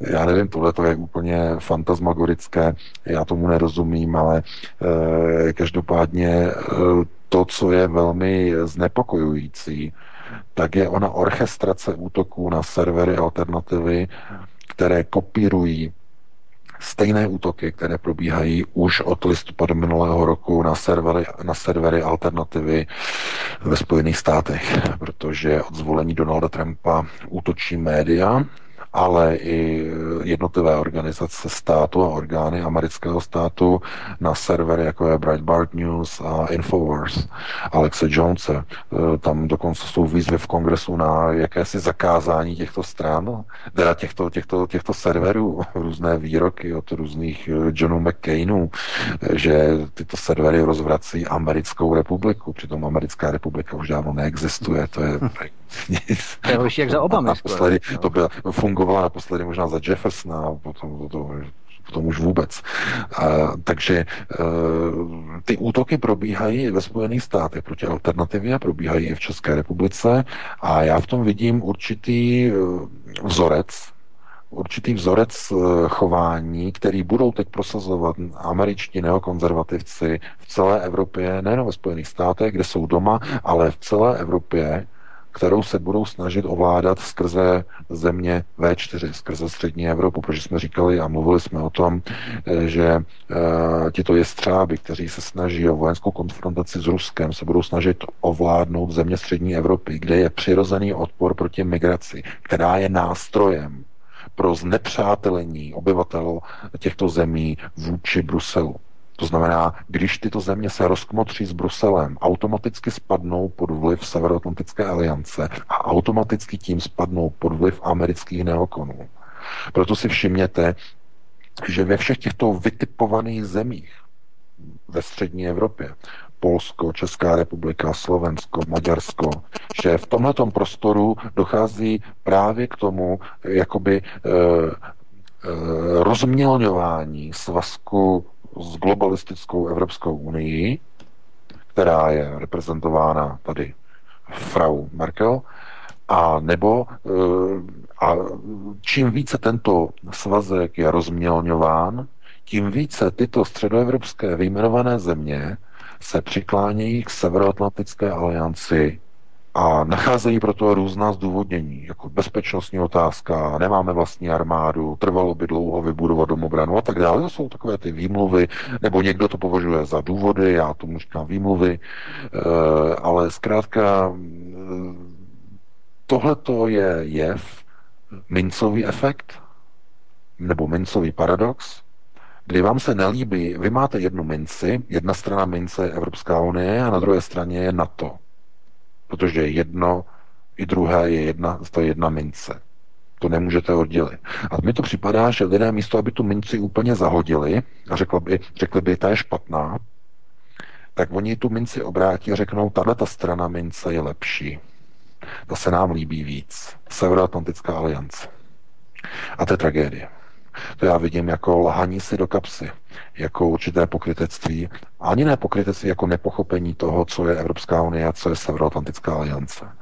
Takže eh, pokud se podíváme na, na útoky, budeme o tom ještě hovo, hovořit, pokud se podíváme na útoky, které směřují směrem na východ, směrem k Rusku, eh, tak eh, všechny tyto útoky mají jednu společnou věc, že jestli v něčem si rozumí globalisté, řekněme ti světoví globalisté s těmi americkými globalisty, nebo neokony, kteří prosazují americký globální vliv ve světě Pax Amerikána. Tak pokud tyto dvě skupiny si mezi sebou vzájemně v něčem rozumí, tak je to v jejich snaze podmanit si a obsadit Rusko. Proto Rusko stojí proti oběma táborům. To však o tom se hovoří už dlouho, to nemá smysl tady opakovat. Nicméně aby to bylo ještě komplikovanější, abychom se v tom vyznali ještě méně, tak právě v Rusku a eh, v mocenských strukturách jsou zastoupení jak američtí neokoni, tak i tito světoví globalisté. A Vladimir Putin je eh, na mnoha fotkách, na mnoha setkáních viděn v přítomnosti obou táborů. Na různých večeřích, na různých banketech protože v podstatě balancuje Rusko na ostří nože mezi, mezi dvěma eh, nepřátelskými tábory, které jdou de facto Ruské federaci po krku. A e, já bych to jenom takto první hodinu ukončil, protože tím už vlastně nakousávám téma z druhé hodiny. E, předal bych ti ještě slovo na závěr Vítku a dali bychom si nějakou krátkou přestávku. Ano, určitě. Já jenom VK, promiň, ještě doplním ohledně těch útoků, když tedy pomineme ty národní zákony, které se schvalují, ať je Centrum proti hybridním hrozbám, že u nás v České republice, v Německu to samé v rámci Facebooku. Ta, řekněme, cenzura v podstatě za znemožnění alternativním médiím působit jsou prováděny synchronně. Když si to narýsujeme v rámci nějaké projekční plochy na té projekční plochy Evropské unie a Spojených států amerických, tak před několika měsíci v parlamentu Evropské unie ve Štrasburku proběhlo hlasování o strategické komunikaci pro zamezení propagandy proti Evropské unii alternativní scénou. Tam jde v podstatě o regulaci internetu, zavedení cenzorských praktik a zamezení svobody slova. Tak to bylo jedno hlasování. A potom minulý rok Senát Spojených států 8. prosince, myslím, že to bylo 2016, minulý rok, schválil takzvaný zákon pro zmocnění národní obrany na rok 2017 a současně byl k tomuto zákonu přidán ještě jeden další, The Countering Disinformation and Propaganda Act, to znamená, že zákon o, propa- zákon o propagandě a dezinformacích. A ten zákon je namířený proti dezinformaci a propagandě a zákon navrhl senátor, myslím, že Rob Portman, to tehdy byl s demokratem Chrisem Murphym. A teď si nejsem jistý, to bych si musel dohledat, ale na základě toho zákona schvalujícího národní obranu vznikne nějaké centrum, kde už v podstatě vzniklo, centrum pro analýzu informací a odezvu a jeho úkolem bude vyhledávat a analyzovat dezinformační zahraniční texty, které ohrožují zájmy Spojených států a jejich spojenců a vyvíjet a šířit nějaké informace, analýzy založené na faktech, jako opatření proti té propagandě. Jo?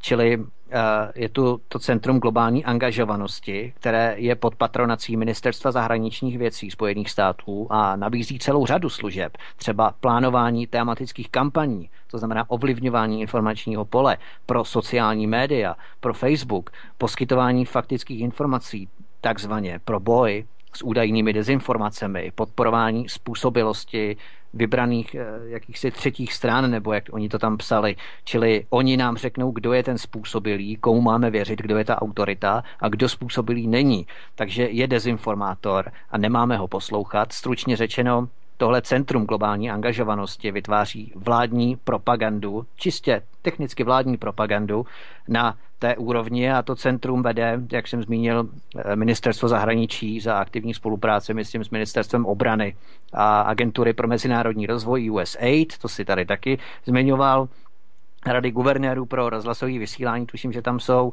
a americké rozvědky a další. Jo. Čili podle toho nejvyššího kontrolního úřadu, a to je poslední zpráva, uh, utrácí Pentagon, americký Pentagon v rámci propagandy více než 626 milionů dolarů, což je více než všechny vládní organizace nebo uh, jo, všechny vládní propagandistické organizace dohromady ve zbytku světa.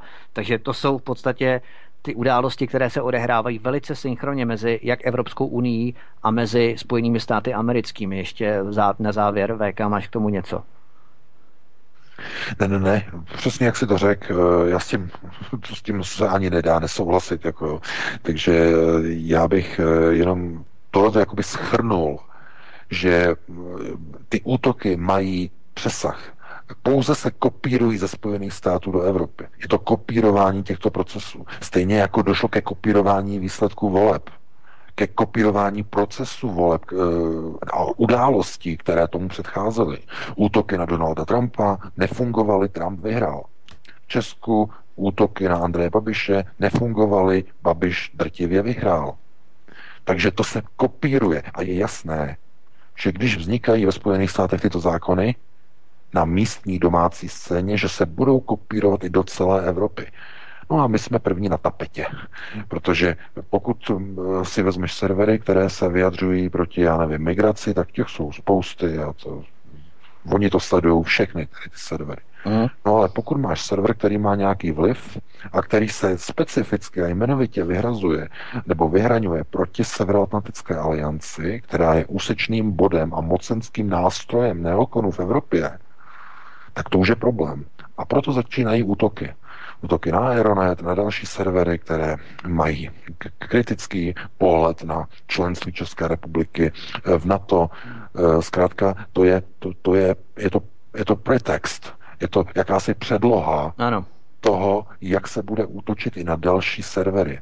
Zkrátka není náhoda, když eh, v horizontu jednoho nebo několika dvou, tří dnů přijdou útoky od mnoha serverů eh, mainstreamového, eh, mainstreamového spektra. To znamená eh, útoky od Reflexu, útoky od hospodářských novin, od aktuálně, Teď jsem dostal upozornění, že v neděli bude v pořadu na české televizi, v pořadu Newsroom večer zase pořad o ruské propagandě, takže to tam zase to proberou na české televizi, zase nás všechny strhají, jak nás budou vláčet, jak šíříme pro ruskou propagandu. Máte Takže reklamu, to je ne? Orchestrace. Máte reklamu. To je systém, je to orchestrace, je to systém, který zkrátka znova nabírá na obrátka. Skončily volby a už to jede jako ve Spojených státech. To znamená, budou se hledat viníci. Jak to, že volby dopadly v České republice tak, jak dopadly, kdo za to může, které servery se na tom podílely a jaká přijmout protiopatření. A najednou najednou se to začne kopírovat přesně podle modelu, který už celý rok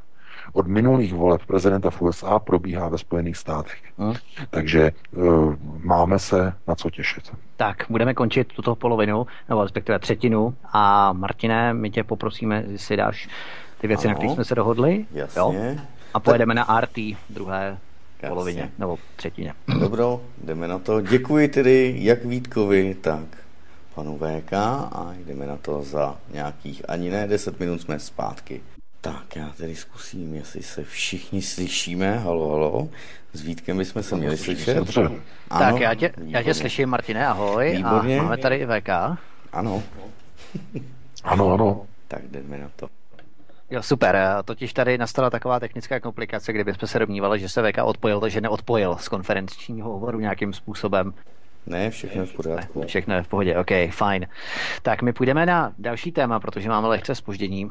My s tím budeme muset něco udělat, protože minule jsme ho měli taky. My tu 8 hodinu nějak přišvihneme, potom už je to jako když se člověk chce spát a neusne, tak eh, potom už neusne vůbec. Tak eh, to je něco podobného s tím naším přetahováním po 8 hodině, abychom rozčlenili nějak ty bloky na rozumné díle, rozumné části, ale ono to v podstatě někdy nejde, prostě někdy se musí doplňovat eh, podstatě další události, které jsou napojeny. A VK, už ty si tu načal, eh, řekněme, sovětizaci Spojených států amerických, kdybychom ten proces měli tak to nazvat, protože americký kongres eh, odebral televizi RT licenci, nebo RT licenci, anglofonní verzi, nebo anglofonní verzi televize RT, která pochází původně z Ruska a také ji označil za ruského agenta. Ruská duma jako odvetné opatření označila za americké agenty 19 amerických televizí a rádií. Tak mě tak napadá, liší se vůbec nějak vláda Baracka Obamy a Donalda Trumpa, protože evidentně americký kongres přebírá řídící procesy, funkce místo amerického prezidenta, kterého kompletně odstavil od nějakých eh, pravomocí, které může vykonávat ze své funkce, pozice. Je tohle důkaz toho, myslíš, že se americký prezident stává jen loutkou ve výkladní skříni, figurínou ve výloze, kterým pohybuje americký kongres v podstatě a on podstatě Donald Trump nemá žádné pravomoce, kterými by disponoval. Jak to vidíš? No, bohužel je to tak, jak se to právě e, nastínil. E, já bych e, jenom, v podstatě bych, kdyby, když se jenom podívám na onu globalistickou velkou schůzku rozvoje nebo azijsko-pacifického rozvoje, teď, co, byla, co byl ten summit ve větnamském Danangu, tak eh, tam bylo možné vidět, jak eh, s obrovskými obavami Donald Trump eh, se z počátku v podstatě jakoby vyhýbal ruskému prezidentovi, protože jako kdyby to neměl dovoleno jako kdyby mu to nebylo dovoleno někým, jako kdyby měl obavy. A uh, první okamžik, kdy spolu promluvili Donald Trump a Vladimir Putin, tak bylo při takové cestičce, při přechodu e, vlastně z jednání, z budovy e, na takový štafír, tam, kde se fotili. Tak při tom přechodu všech těch politiků, když šli v tom hloučku, v té, nebo spíš v tom davu všech těch politiků a novinářů, tak tam mezi sebe eh, si přiskočili okamžitě vedle sebe, stáli a mluvili, usmívali se, eh, probírali nějaké rychlé, rychlá témata, eh, než zase jako kdyby jim bylo zakázáno mezi sebou hovořit. Jo? Tak jako kdyby neměl vůbec Donald Trump dovoleno mm. jakýmkoliv způsobem komunikovat napřímo bez všech těch prostředníků šílených, jako kdyby neměl dovoleno napřímo jednat e, s ruským prezidentem. Já jsem se na to díval, já jsem se na to díval dvakrát, třikrát, čtyřikrát a mě je Donalda Trumpa strašně líto. Ještě více je mi líto amerických voličů, ale zkrátka Donald Trump eh, je teď v této chvíli eliminován na ceremoniální figurku zahraniční politiky.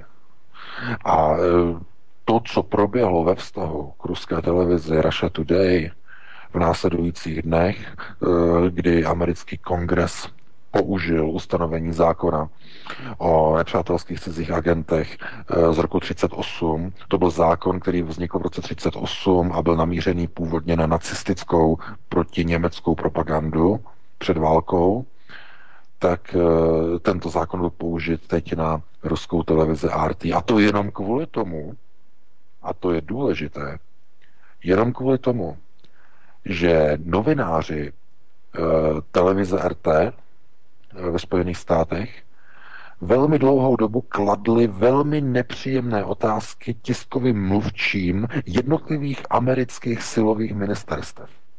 To jsou ta videa, kdy eh, redaktorka, reportérka RT, eh, paní Čičikian, to je ta černovlasá brunetka, jak kladla v těch videích, to vidíte vždycky na internetu, já jsem udělal několik překladů těch videí, jak pokládala velmi nepříjemné dotazy ještě za Obamovy vlády jednotlivým ministrům Eh, ministerstva obrany, ministerstva zahraničí, velmi nepříjemné dotazy, na které nenalézali odpovědi a obvinovali už tehdy Arty, eh, že tyto otázky jsou kladeny v takovém duchu, že v podstatě jakoby eh, se jsou považovány za propagandu namířenou proti americkým zájmům.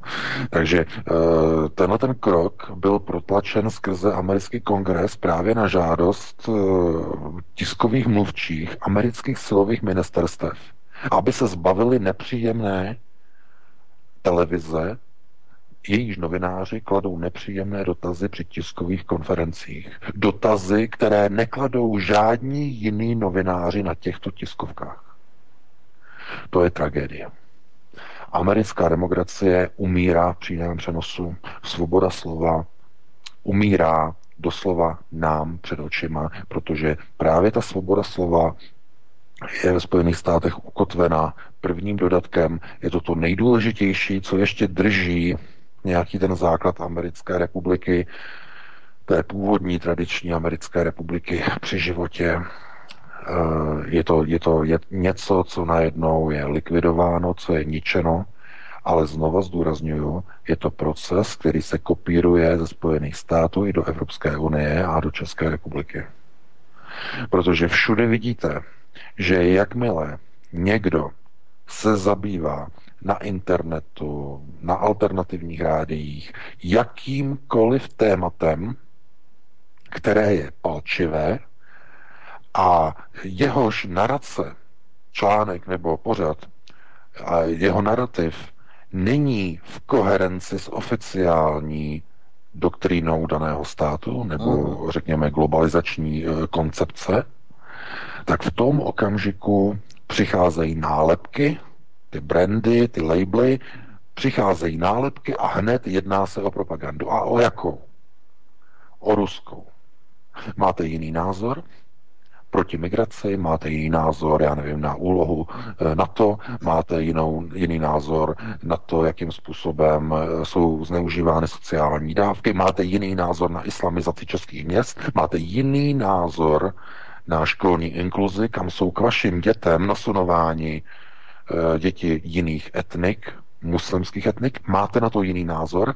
A v tom okamžiku máte na krku nálepku. V tom člen bratrstva. Po vás, v tom okamžiku po vás jde eh, Centrum proti terorismu a hybridním hrozbám, v tom okamžiku po vás jde Česká televize, v tom okamžiku po vás jde Reflex, Bakalova média, v tom okamžiku po vás jde Facebook a administrátoři Facebooku a hned vám mažou příspěvky.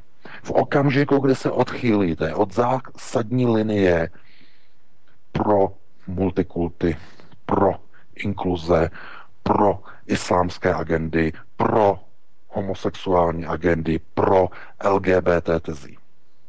V každém okamžiku, kdy si dovolíte například prohlásit nějaký výrok na podporu tradiční rodiny, okamžitě vás Eh, fanatizovaní zastánci LGBT na Facebooku umlátí uh, nálepkou, že jste homofob. V tom okamžiku. V tom okamžiku se na vás vyhrnou eh, všude v diskuzích. To se prostě ani nedá. Takže zkrátka, kdokoliv má jiný názor, Kdokoliv se snaží chránit, já nevím, eh, teze tradiční rodiny, kdokoliv se snaží chránit národní hranice před migrací, kdokoliv se snaží chránit školu, aby byla pro české děti, aby to nebyla škola, ve které vaše děti získávají jiné kulturní návyky, jinověrectví, kde získávají zvláštní podivné móresy už ve svých čtyřech, pěti letech, když jdou do povinného prvního ročníku materské školky, zavedeného paní Valachovou, minulou předchozí ministerní školství. Takže abyste nemuseli mít strach o své děti, o budoucnost národa, tak eh, zkrátka vyjadřujete svůj názor a oni vám za to dávají nálepky. No a mnoho lidí to nezvládne psychicky, Zkrátka tak si vylejou srdíčko na Facebooku a napíšou tam nějaký blábol, se kterým já rozhodně nesouhlasím, protože na dětech si nemůžete vylejvat vztek, to je, to je ubohost. Ale zkrátka někdo si vyleje prostě srdíčko na internetu a napíše, že prostě tam vidí prostě multikulturní třídu, že by tam granát sednul jak, jak, jak granát, nebo jak, jak pozadí na prkínku nebo tak nějak. Na hned, no. a, a hned to řeší média, hned to řeší Česká televize, hned investigace, hned zjistili adresu toho člověka, hned o tom byla reportáž na České televizi, co je to za člověka, kde bydlí, dokonce tam fotili jeho manželku, nebo uh, tam byla na procházce se psem, tak hned to tam všechno fotili, postavili tam přenosový vůz a sledují jeho dům 24 hodin denně. Je to ta dodávka Ford Transit, eh, poslal nám eh, jeden z našich čtenářů fotografie, jak Česká televize tam vyslala štáb s Fordem Transit a mají tam namířenou kameru 24 hodin denně na ten dům toho pána.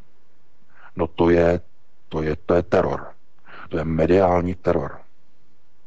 To, já k tomu nemám slov.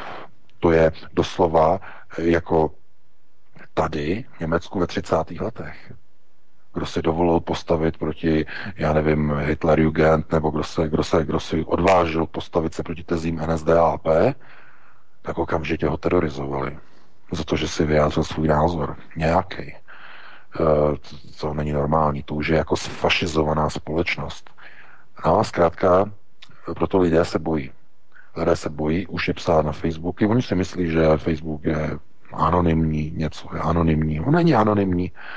Zkrátka, tam je ta, v irském Dublinu, Dublinu je ta, eh, já tomu říkám Bond Sparta, těch 11 lidí, kteří hmm. vlastně mažou, mažou český obsah z Facebooku, z Facebooku Eh, mají na telefonu ministerstvo vnitra, mainstreamová média, českou televizi a skupiny vlastně udavačů, kteří udávají jednotlivé eh, ne, eh, příspěvky na Facebooku, které nejsou po vůli někomu.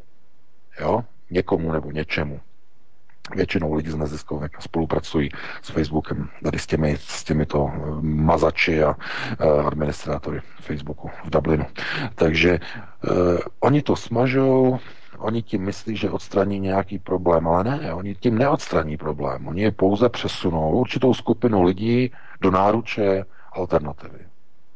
A potom skončí volby a všechna mainstreamová média a česká televize se diví, proč nastává krize v důvěru v mainstreamová média? No, protože lidem přinášejí lži a když náhodou tam zazní pravda, tak tu pravdu umlčují. To je celý. Lidi potom nevěří mainstreamovým médiím a vyhledávají alternativu.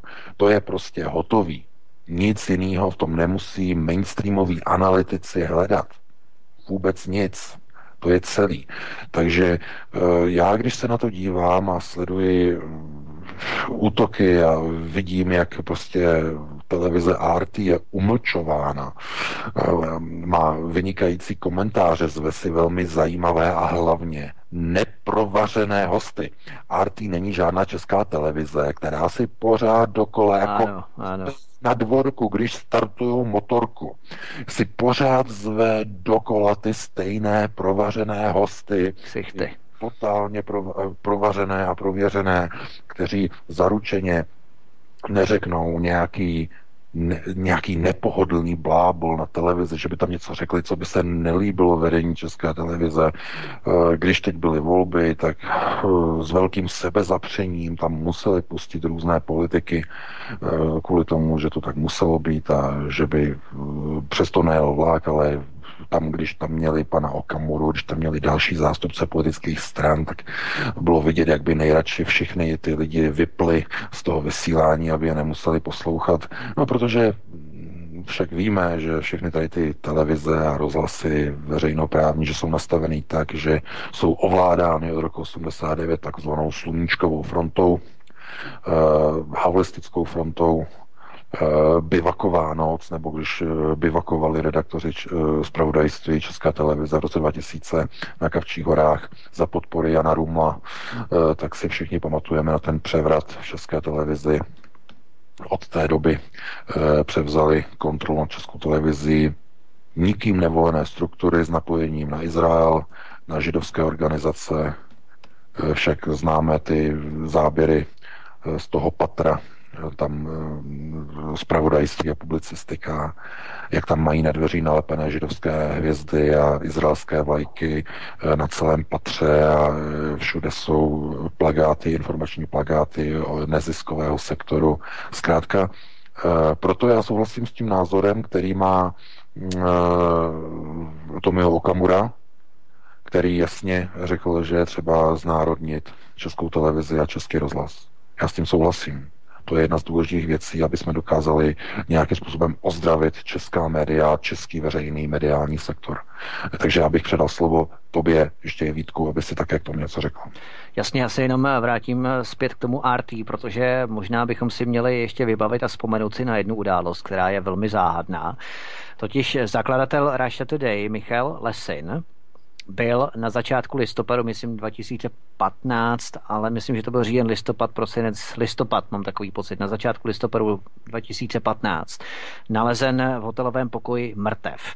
Příčina pravděpodobně srdeční infarkt, zástava srdce. To je taky docela takový legrační, jak vždycky, když dojde k takovému nějakému záhadnému úmrtí, tak vždycky říkají, že došlo k zástavě srdce. No tak když někdo zemře, tak se mu všem se zastaví srdce, že? Tak eh, jako definovat smrt jako zástavu srdce v podobě vys vysvětlení nebo definice, co zapříčinilo tu smrt, tak je poměrně komické, protože všem se to srdce zastaví. Že?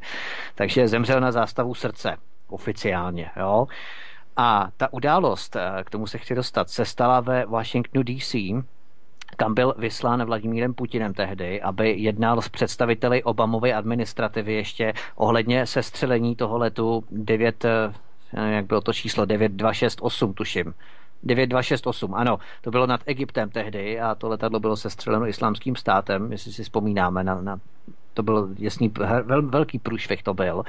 A navíc Michael Lesin, a to byla další zajímavá věc, Michal Lesin byl pod ochranou Úřadu pro diplomatickou bezpečnost Spojených států amerických, BDS. A Michal Lesin tehdy ve své poslední zprávě do Moskvy před svou smrtí ještě popsal velmi kontroverzní nebo svárlivé, bychom do češtiny mohli přeložit, setkání s představiteli Obamova režimu, kteří vyhrožovali Moskvě, aby se nepokoušela odvést do Ruska dva zadržené americké kontraktory CIA z Jemenu. Protože tihle dva islámští kontraktoři CIA v Jemenu sestřelili právě v Egyptě ten let 2 nebo 9 268 a dokonce se přihlásili k odpovědnosti za ně. To je oficiálně dohledatelná zpráva. Oficiálně se přihlásili k sestřelení toho letounu. A za tento čin Rusko by samozřejmě vytěžilo velmi citlivé zranitelné informace na Spojené státy, která islamští uh, teroristé byli zároveň kontraktory CIA americké. A v podstatě o tom se tam jednalo v rámci té schůzky uh, původního majitele RT Russia Today a Michala Lesina. Takže to je ještě další věc, kterou bychom si měli vsadit do kontextu těch všech událostí týkajících se Russia Today, americké verze. Ano, to je důležité, protože to dokresluje obraz toho, že už Obamova vláda, já jsem o tom měl eh, několik eh, pořadů na minulém rádiu, eh, že v podstatě už v době, kdy měl Obama ve druhém volebním období do konce svého druhého mandátu roka půl, tak už byl odstaven od veškeré zahraniční moci. Oni už ho nepouštěli ani na mezinárodní scénu, oni ho pořád drželi ve Washingtonu, ne, oni ho zkrátka odřízli. A proto se nemůžeme divit, že to samé už udělali s Donaldem Trumpem těsně po jeho nástupu k moci.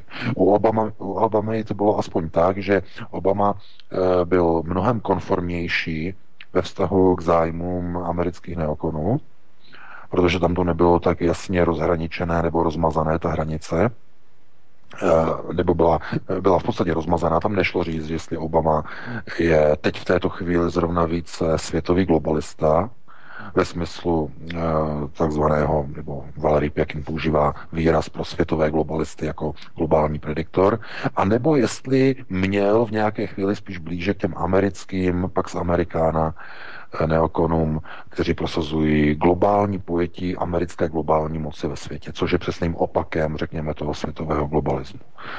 Eh, tak eh, tam u Obamy to bylo těžké definovat, kde je nějaká ta hranice, jenže proto, proto trvalo v podstatě jedno volební období, on jel přímo podle nějakého zadání, kde to bylo tak půl na půl. Uh-huh. Víme, že, že to, to jeho první volební období bylo takové nemastné, neslané, ale to druhé, tam už jsme viděli, že zkrátka e, byl nastavený do takové pozice, že se stával příliš globalizačním hráčem.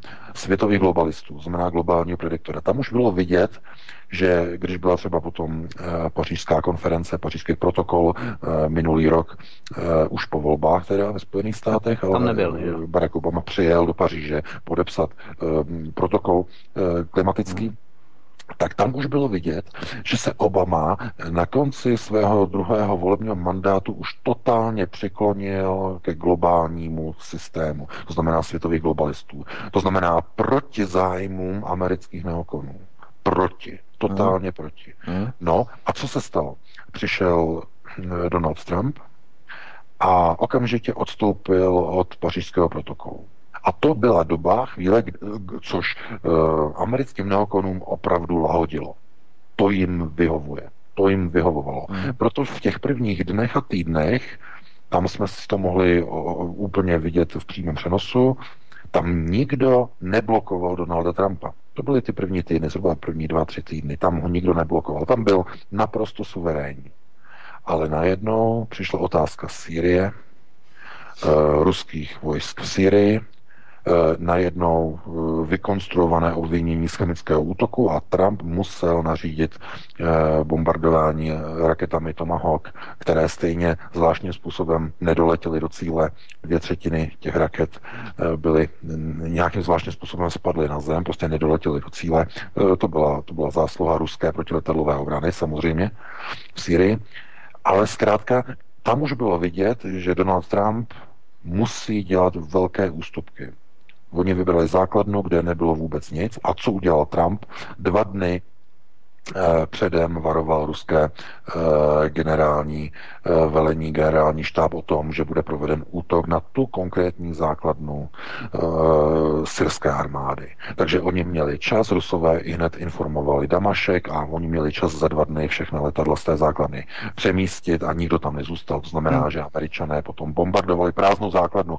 Ze strany Donalda Trumpa to byl jasný signál k tomu, že nechce narušit jakékoliv dobré vztahy s Ruskem, ale Mm. Já už jsem tehdy říkal, že tohle to je eh, jasný signál toho, že Donald Trump se dostává do defenzívy a že bude zatlačen do kouta. No a následující měsíce ukázali, že to skutečně tak je. Donald Trump dneska je naprosto eliminovaný eh, na úrovni zahraniční politiky. To je zajímavé. Oni nechávají Donalda Trumpa eh, až na výjimky, co se týče migrace, protože tam ho blokují federální soudci s těmi jeho zákony na zákaz migrace, ale jinak mu nechávají neokoni volné pole působnosti, protože jim to vyhovuje. Posilování americké ekonomiky, amerického průmyslu, to je posilování mocenství Pax Americana. To jim vyhovuje. Tam oni nemají důvod ho jakýmkoliv způsobem blokovat Trumpa. Nemají důvod, protože plní v podstatě jejich zakázku. Posilování moci e, Spojených států ekonomické, vojenské, eh, velké výdaje na zbrojení, na restrukturalizaci americké armády, to jim všechno vyhovuje. Ale co se týče zahraniční politiky, tam ho naprosto izolovali. První, co udělali, že mu sebrali právo na zrušení sankcí na Rusko. Kongres mu zrušil právo. To znamená, už teď nemůže americký prezident zrušit uh, ruské sankce proti ruské. Takže tomu sebrali. Okamžitě mu vzali tady tu pravomoc. A kongres teď dělá jeden krok za druhým, jakým způsobem dohnat uh, Spojené státy a potažmo NATO, Severoatlantickou alianci k jakémukoliv stylu nebo systému konfrontace s Ruskou federací na vojenské bázi. Protože jakmile vzali Trumpovi uh, tuhle tu zahraniční pravomoc, vliv na zahraniční politiku, okamžitě přišel další krok a to byl útok proti Eh, ruskému, nebo řekněme ruským ambasadorům a proti ruským ambasádám ve Spojených státech.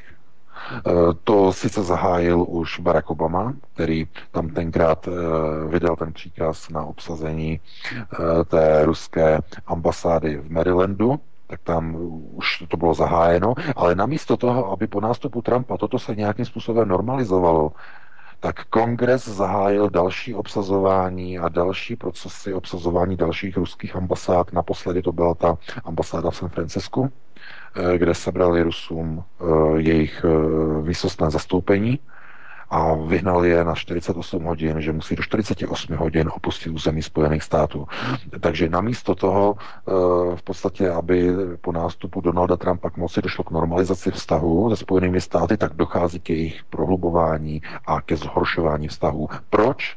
Protože Donald Trump a všichni jeho lidé, jako Michael Flynn, jako eh, lidé, kteří mu pomáhali, jako byl Stephen Bannon, eh, všichni, kteří chtěli normalizace vztahu mezi Spojenými státy a Ruskem, všichni jeho poradci Donalda Trumpa jeden po druhém byli odřezáni z Bílého domu. Byli odstraněni od Trumpa. Jeden po druhém. A v okamžiku a ve chvíli, kdy odešel Stephen Bannon, v tom okamžiku padl poslední pevnostní pilíř a teď Trump už nemá naprosto nikoho, je to ustrašený člověk, když jede do zahraničí.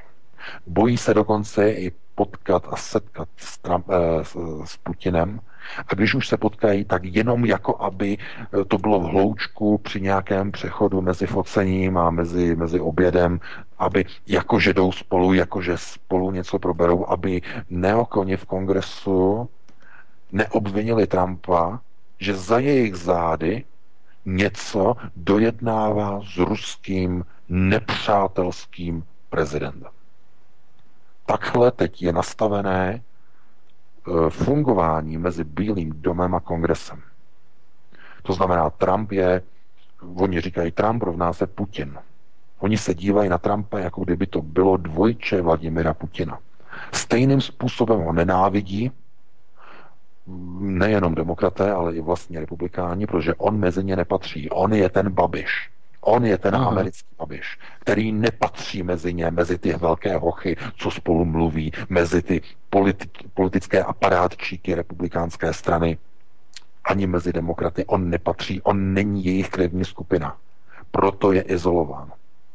A znovu já říkám, proto se dívejte, co bude probíhat v České republice ve vztahu k Andreji Babišovi. Ano, že to nebude tak divoké, to je samozřejmé.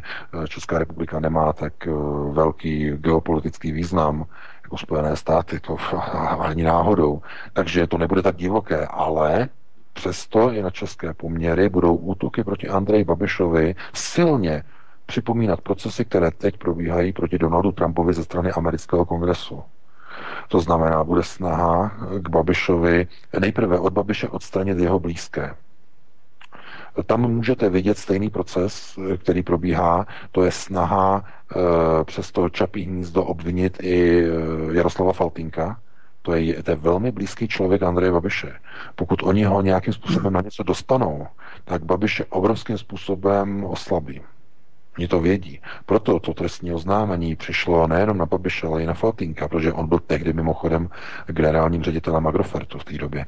Takže ono to jako je logické, ale eh, to má svůj účel, má to svůj smysl, protože uh, Andrej Babiš také se chová jako klasický businessman, to znamená, uh, používá systém takzvaného delegování výkonu moci.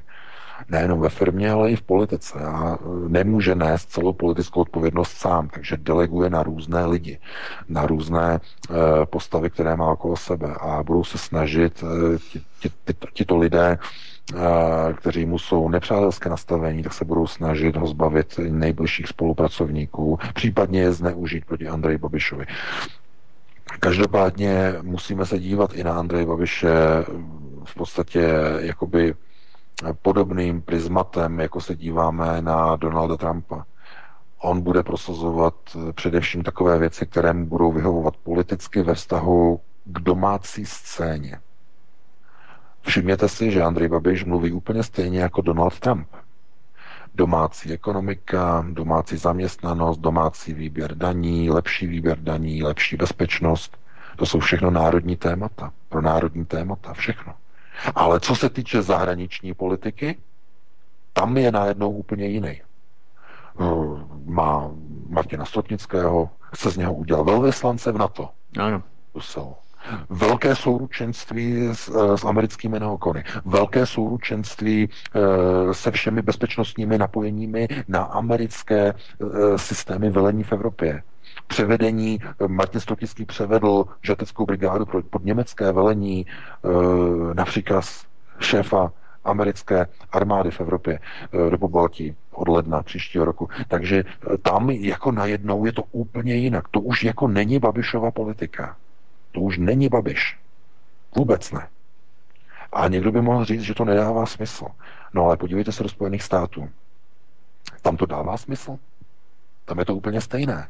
Protože oni dovolí Trumpovi dělat jenom vnitřní politiku, která, je, která jim nevadí, že je pro národní, protože americkým neokonům pro národní politika nikdy nevadila. Proč by jim vadila? To je posilování vnitřních tezí. To posiluje neokony, samozřejmě. A to samé vlastně, eh, i když bude takto probíhat, eh, budou probíhat procesy v České republice, tak je to jedině ve prospěch amerických neokonů.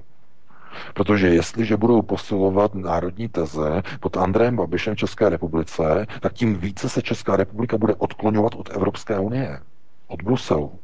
Ale o to více se bude v zahraniční politice Česká republika přikloňovat k Severoatlantické alianci, která ale mimochodem a ne náhodou sídlí taktéž v Bruselu. To je ještě jedna důležitá věc. Pokud uh, přemýšlíte, proč Evropská unie i Severoatlantická aliance mají sídlo ve stejném městě, no tak uh, snad vám dochází, co jsem myslel tím, co je to jedna mince a dvě strany jedné mince. To je ten důvod. Jo? Proto, mimochodem, kromě jiného. Takže zatímco v jedné budově se rozhoduje o ekonomických a politických procesech v Bruselu, tak o 11 kilometrů dál na severovýchod Eh, nebo no, severu, skoro na severovýchod, tam se potom zase jedná o, o, těch, o těch vojenských otázkách. Takže eh, kdo se na to potom dívá a řekne si, aha, tam je nějaká souvislost mezi Severoatlantickou aliancí a Evropskou unii a najednou mnoho lidí, z, eh, no dost lidí také ne, ale mnoha lidem najednou dojde ta souvislost, že EU a NATO jsou dvě strany téže mince. A pokud se jedná o Andreje Babiše a jeho ochotu vyslyšet například některé alternativní opoziční požadavky, jako je obecné referendum, eh, odvolatelnost politiků, eh, zákaz migrace a omezení migrace a všechny tady ty věci, tak to jsou věci, které míří a směřují směrem dovnitř, které směřují směrem do České republiky. To znamená, jsou to pronárodní teze, a ty jsou schůdné a jsou stravitelné pro americké neokonzervativce. Jsou stravitelné, jsou schůdné. Ale v okamžiku, kdy dojde na zahraniční politiku, kdy zajde řeč na věci, jako je členství v NATO nebo vystoupení z Evropské unie, tak tam najednou vidíte obrovský odpor. Tam najednou vidíte, že Babiš říká ne, ne, ne, ne, ne, v žádném případě nepřipadá v úvahu. Jo? Takže eh, pozor na to, jakým způsobem eh, třeba někdy posuzujete různé politiky, protože i oni mají určitý manévrovací prostor, který je nastavený dvěma směry. Jeden směr je dovnitř, pro národní, a druhý směr je směrem ven, zahraniční politika. A zatímco jedna teze může být silně pro národní, ta druhá může být silným zklamáním. A tímhle tím už bychom se dostali zase k různým názorům různých politiků v různých opozičních stranách, v různých e, národních stranách a řekněme vlasteneckých stranách, kde sice někomu vadí Evropská unie, ale už mu z nějakého důvodu neví, nevadí na to. Raději z politických důvodů třeba mu nevadí na to. Protože ví, že z politických důvodů je zahraniční politika mnohem drsnější téma než národní, než prosazování pro národních otázek. Takže já bych tímto předal slovo tobě, Vítku, aby si taky k tomu ještě něco řekl. Ano, děkuji VK. Já jenom eh, v rámci toho na to, že některým alternativcům najednou na to přestalo vadit až po tom, co to přestalo vadit nějakým oficiálním politickým představitelům, to je jenom na Margo eh, toho tématu. Každopádně já se vás chci to pánové, jestli bychom dali 10-15 eh, minut ještě Ázii, protože už máme přece jenom 9 hodin bez písničky, abychom zkrátili ten čas předělu mezi telefonáty posluchačů, tak 10-15 minut, že bychom dali ještě Ázii. No, můžeme, no, můžeme. Já vím, že je to pro tebe, pro tebe záhul, VK, ale ty se vždycky rozjedeš a on je 9 hodin a... Já se rozjedu, no, já se rozjedu, protože chci vlastně ze všech směrů prostě probrat všechny ty souvislosti a vztahy, Jasně. aby lidé prostě viděli, že každý problém má několik poloh, má několik, eh, řekněme, pohledů a všechny ty pohledy a všechny ty polohy je třeba pochopit, dívat se na ně, že hmm. pokud někdo dělá nějakou politiku, tak ona má několik stran. Vnitřní politiku, vnější, domácí nebo domestikální a zahraniční. A e, najednou člověk si nemůže uvědomit, jestli ten člověk prosazuje pro národní teze nebo globalistické. A hledají ten ostrý, ostrý předěl, jako v případě Obamy hledali jestli, jestli je takový nebo makový, jestli je globalista nebo eh, pro národní neokon, protože někdy to bylo no. velmi těžké určit. Ale z toho právě potom vyplývají ty různé konotace, že lidé to nedokážou pochopit, protože jsem se snažil vysvětlit, že politici jsou v podstatě roz, rozpolceni na půl. Jednou věcí je domácí politika směrem dovnitř a druhou je zahraniční působení. Já bych tedy uh, přikročil k té Ázii, protože americký prezident Donald Trump se při sérii náštěv na azijském kontinentě setkal s ruským prezidentem Vladimírem Putinem. Oba společně vydali prohlášení k Sýrii na samitu zemí Rady pro hospodářskou spolupráci Ázie a Tichomoří. Přesně jak si o tom mluvil, ten summit se konal minulý pátek a sobotu, tuším, tedy 10. a 11. listopadu. V... No a potom Spojené státy dali jasně najevo, že ruskem iniciované rozhovory o v Astaně v Kazachstánu sice vítají, ale ta deklarace k Sýrii nedosáhla žádných významnějších kompromisů toho, jak zničit teroristy nebo zakonzervování teritoriálního nebo územního rozdělení Sýrie. V podstatě víme, že ministr zahraničí dokonce Rick Tillerson měl při nejmenším snahu znemožnit to setkání. Opakovaně se zmiňoval, že není důvod, aby k setkání Trumpa s Putinem došlo. Přesně jak si mluvil o těch iniciativách, které se snažili znemožnit to setkání, aby se, neznemo, aby se nesetkali.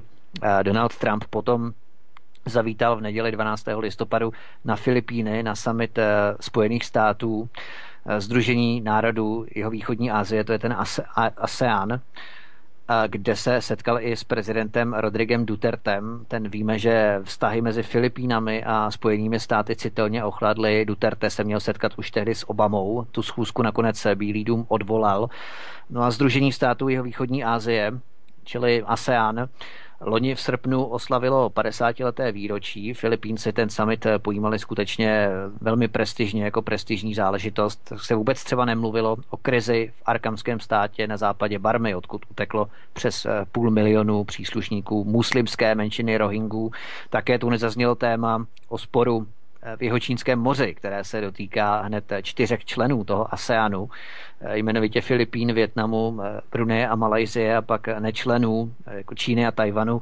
To se řešilo před půl rokem na summitu v Manile, ale třeba zajímavé je, že se na to Duterteho ptali tehdy, už po návratu ze summitu Rady pro ekonomickou spolupráci Ázie a Tichomoří ve větnamském Danangu pátek a sobotu minulý týden, a Duterte se k tomu vyjádřil v tom smyslu, že to pro něj není tématem. Ten konflikt v Jihočínském moři, dokonce to s čínským prezidentem Xi Jinpingem Duterte nadnesl, ale oba se shodli na tom, že ty spory nechtějí hrotit, i když ze satelitních snímků víme, že Čína buduje vojenské struktury na jimi zabraných ostrovech v tom Jihočínském moři. Takže jak by si komentoval tuhle schůzku? Začneme Trumpem s Putinem a i oteplováním stavu s Filipínami, Čína a tak dále, pokud bychom to měli nějakým způsobem schrnout.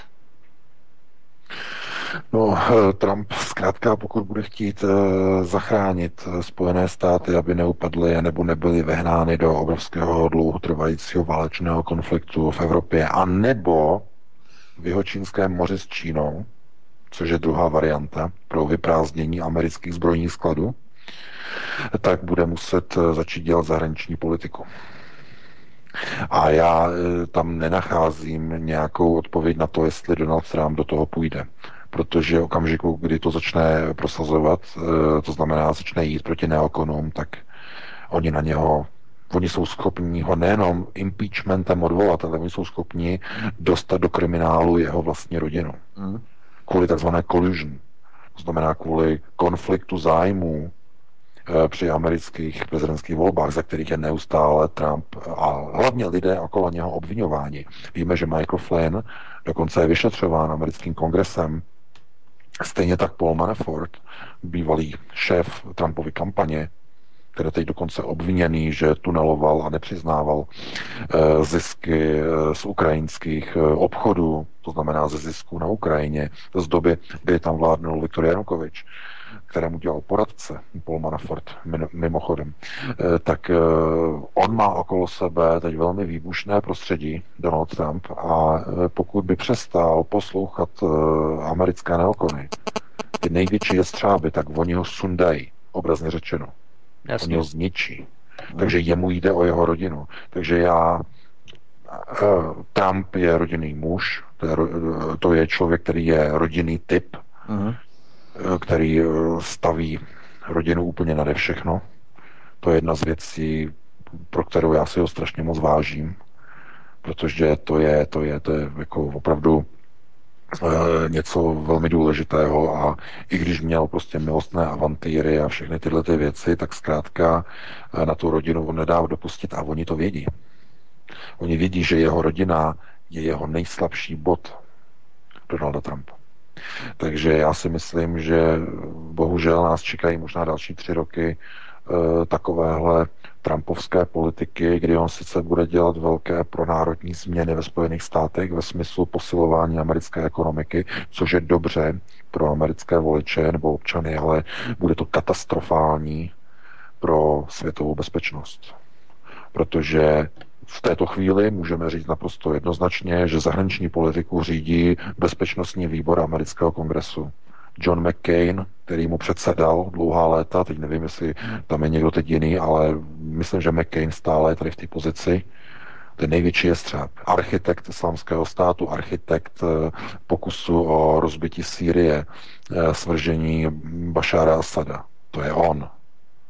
A to je on, který eh, nařídil přes ministerstvo zahraničí obsazení už za dob Obamy, mimochodem, protože působil na Obamu a Obama byl ke konci svého mandátu už odstaven od zahraniční politiky, tak on vlastně inicioval obsazení ruských ambasád ve Spojených státech pod, pod záminkou, že jsou to špionážní centra.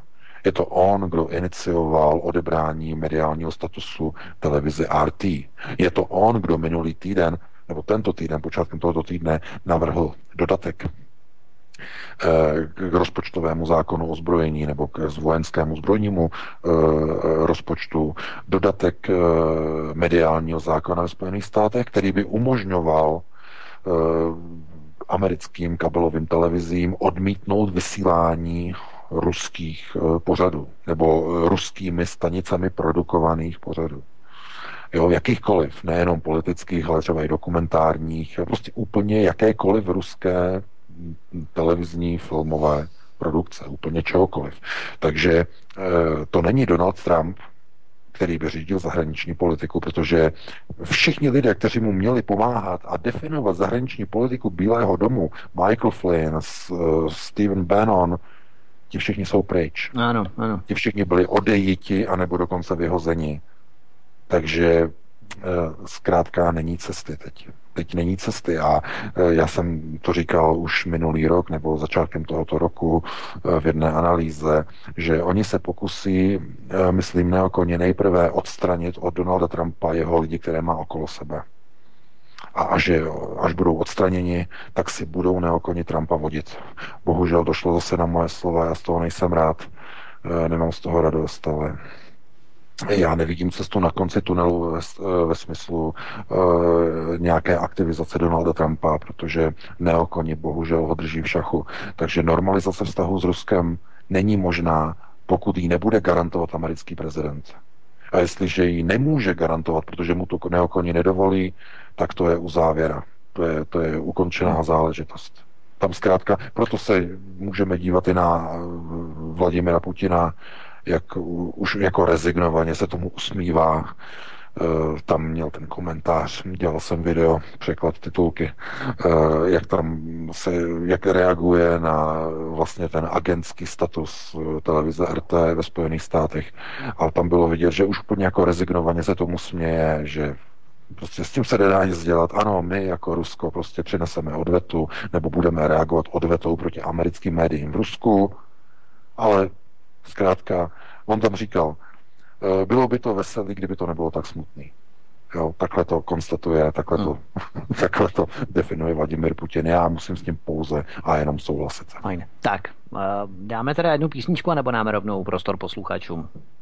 Eh, Jak dáme jednu písničku, musíme se trošku občerstvit. No. OK, dobroš, tak dáme písničku. Martine? Ano. A... Jo, super. Ano, ano, no, takže telefonní linka už je nachystaná. 720 739 492 720 739 492 psát buď to tedy SMS zprávy, anebo přímo zatelefonujte už do živého vysílání, tedy studií Kadaň a také Tapin Rádia Vítka a samozřejmě šéf redaktora Aeronetu pana VK, takže já vás vítám všechny u dalšího pokračování až do 22. hodiny. Vítku, slyšíme se?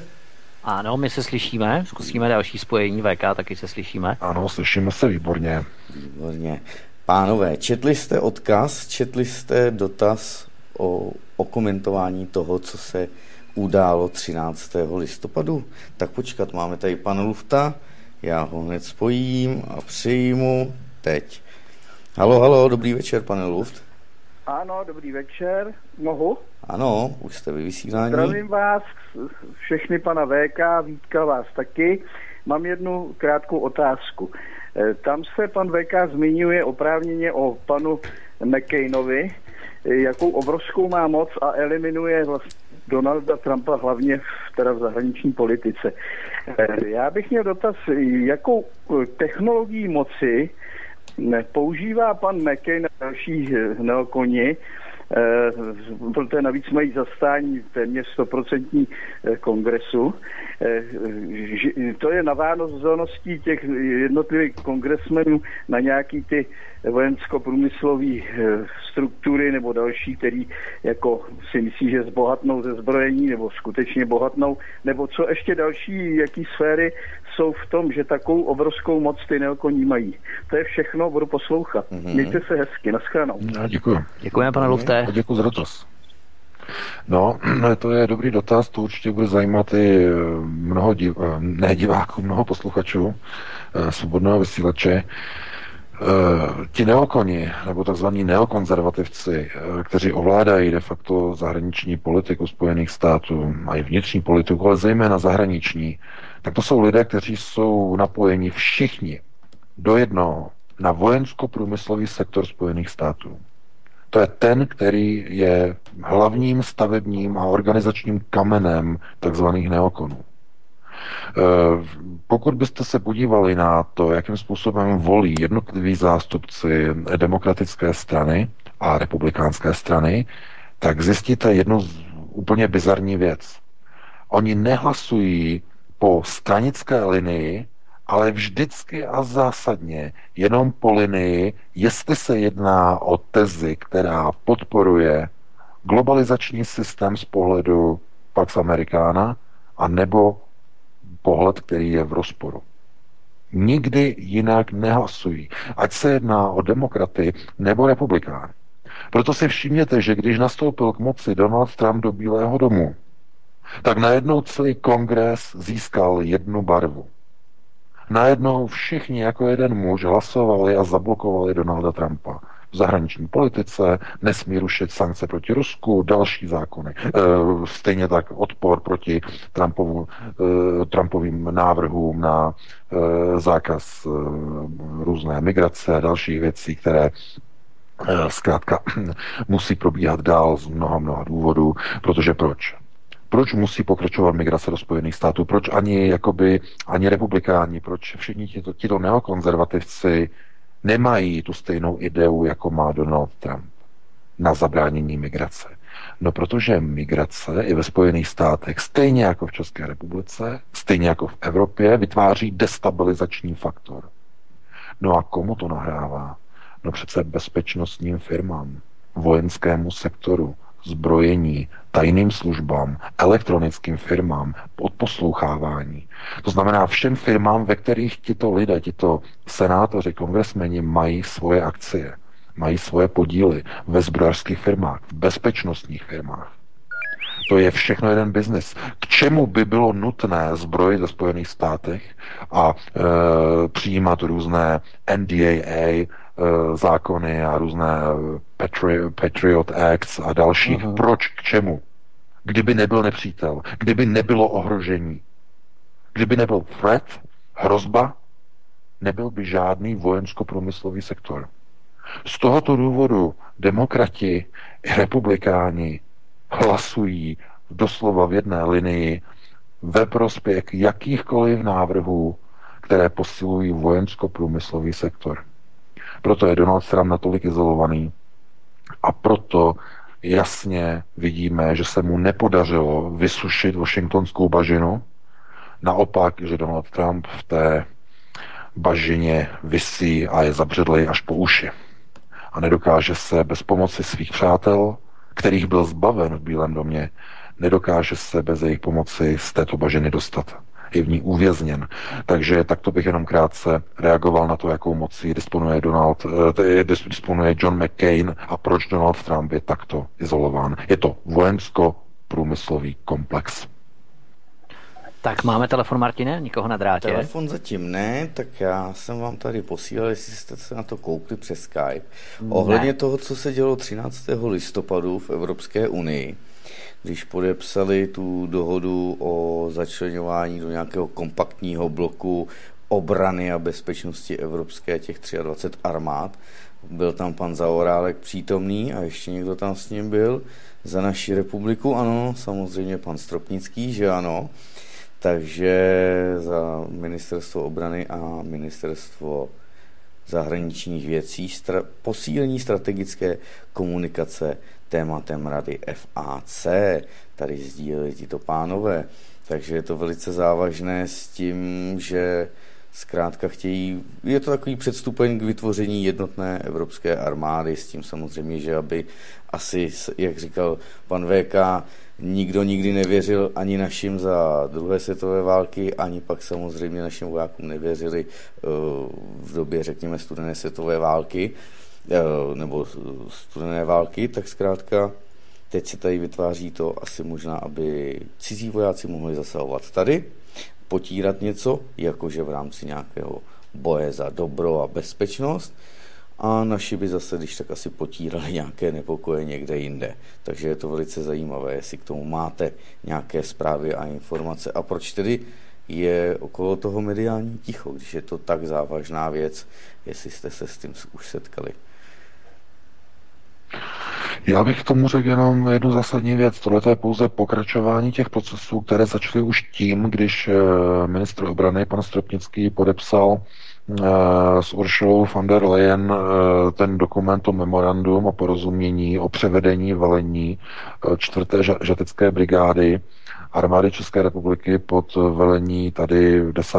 brněné divize německého Bundeswehru, která v podstatě vychází Eh, z desáté obrněné divize Wehrmachtu, ze slavné divize, která bojovala na východní frontě, eh, Kiev, Minsk, eh, byla, byla údernou jednou z elitních vlastně divizí Wehrmachtu, ale to je jenom taková konotace, o které nebudeme teď hovořit. Nicméně ukazuje se, že tohleto nestačí, protože pokud jde o obranu jako Evropy jako takové, tak eh, snaha eh, pojmenovávat různé hrozby a výměna informací, což je hlavním vlastně smyslem a nábojem eh, toho podepsaného nebo té podepsané dohody z toho 13. znamená sdílení a výměna informací. A co to je?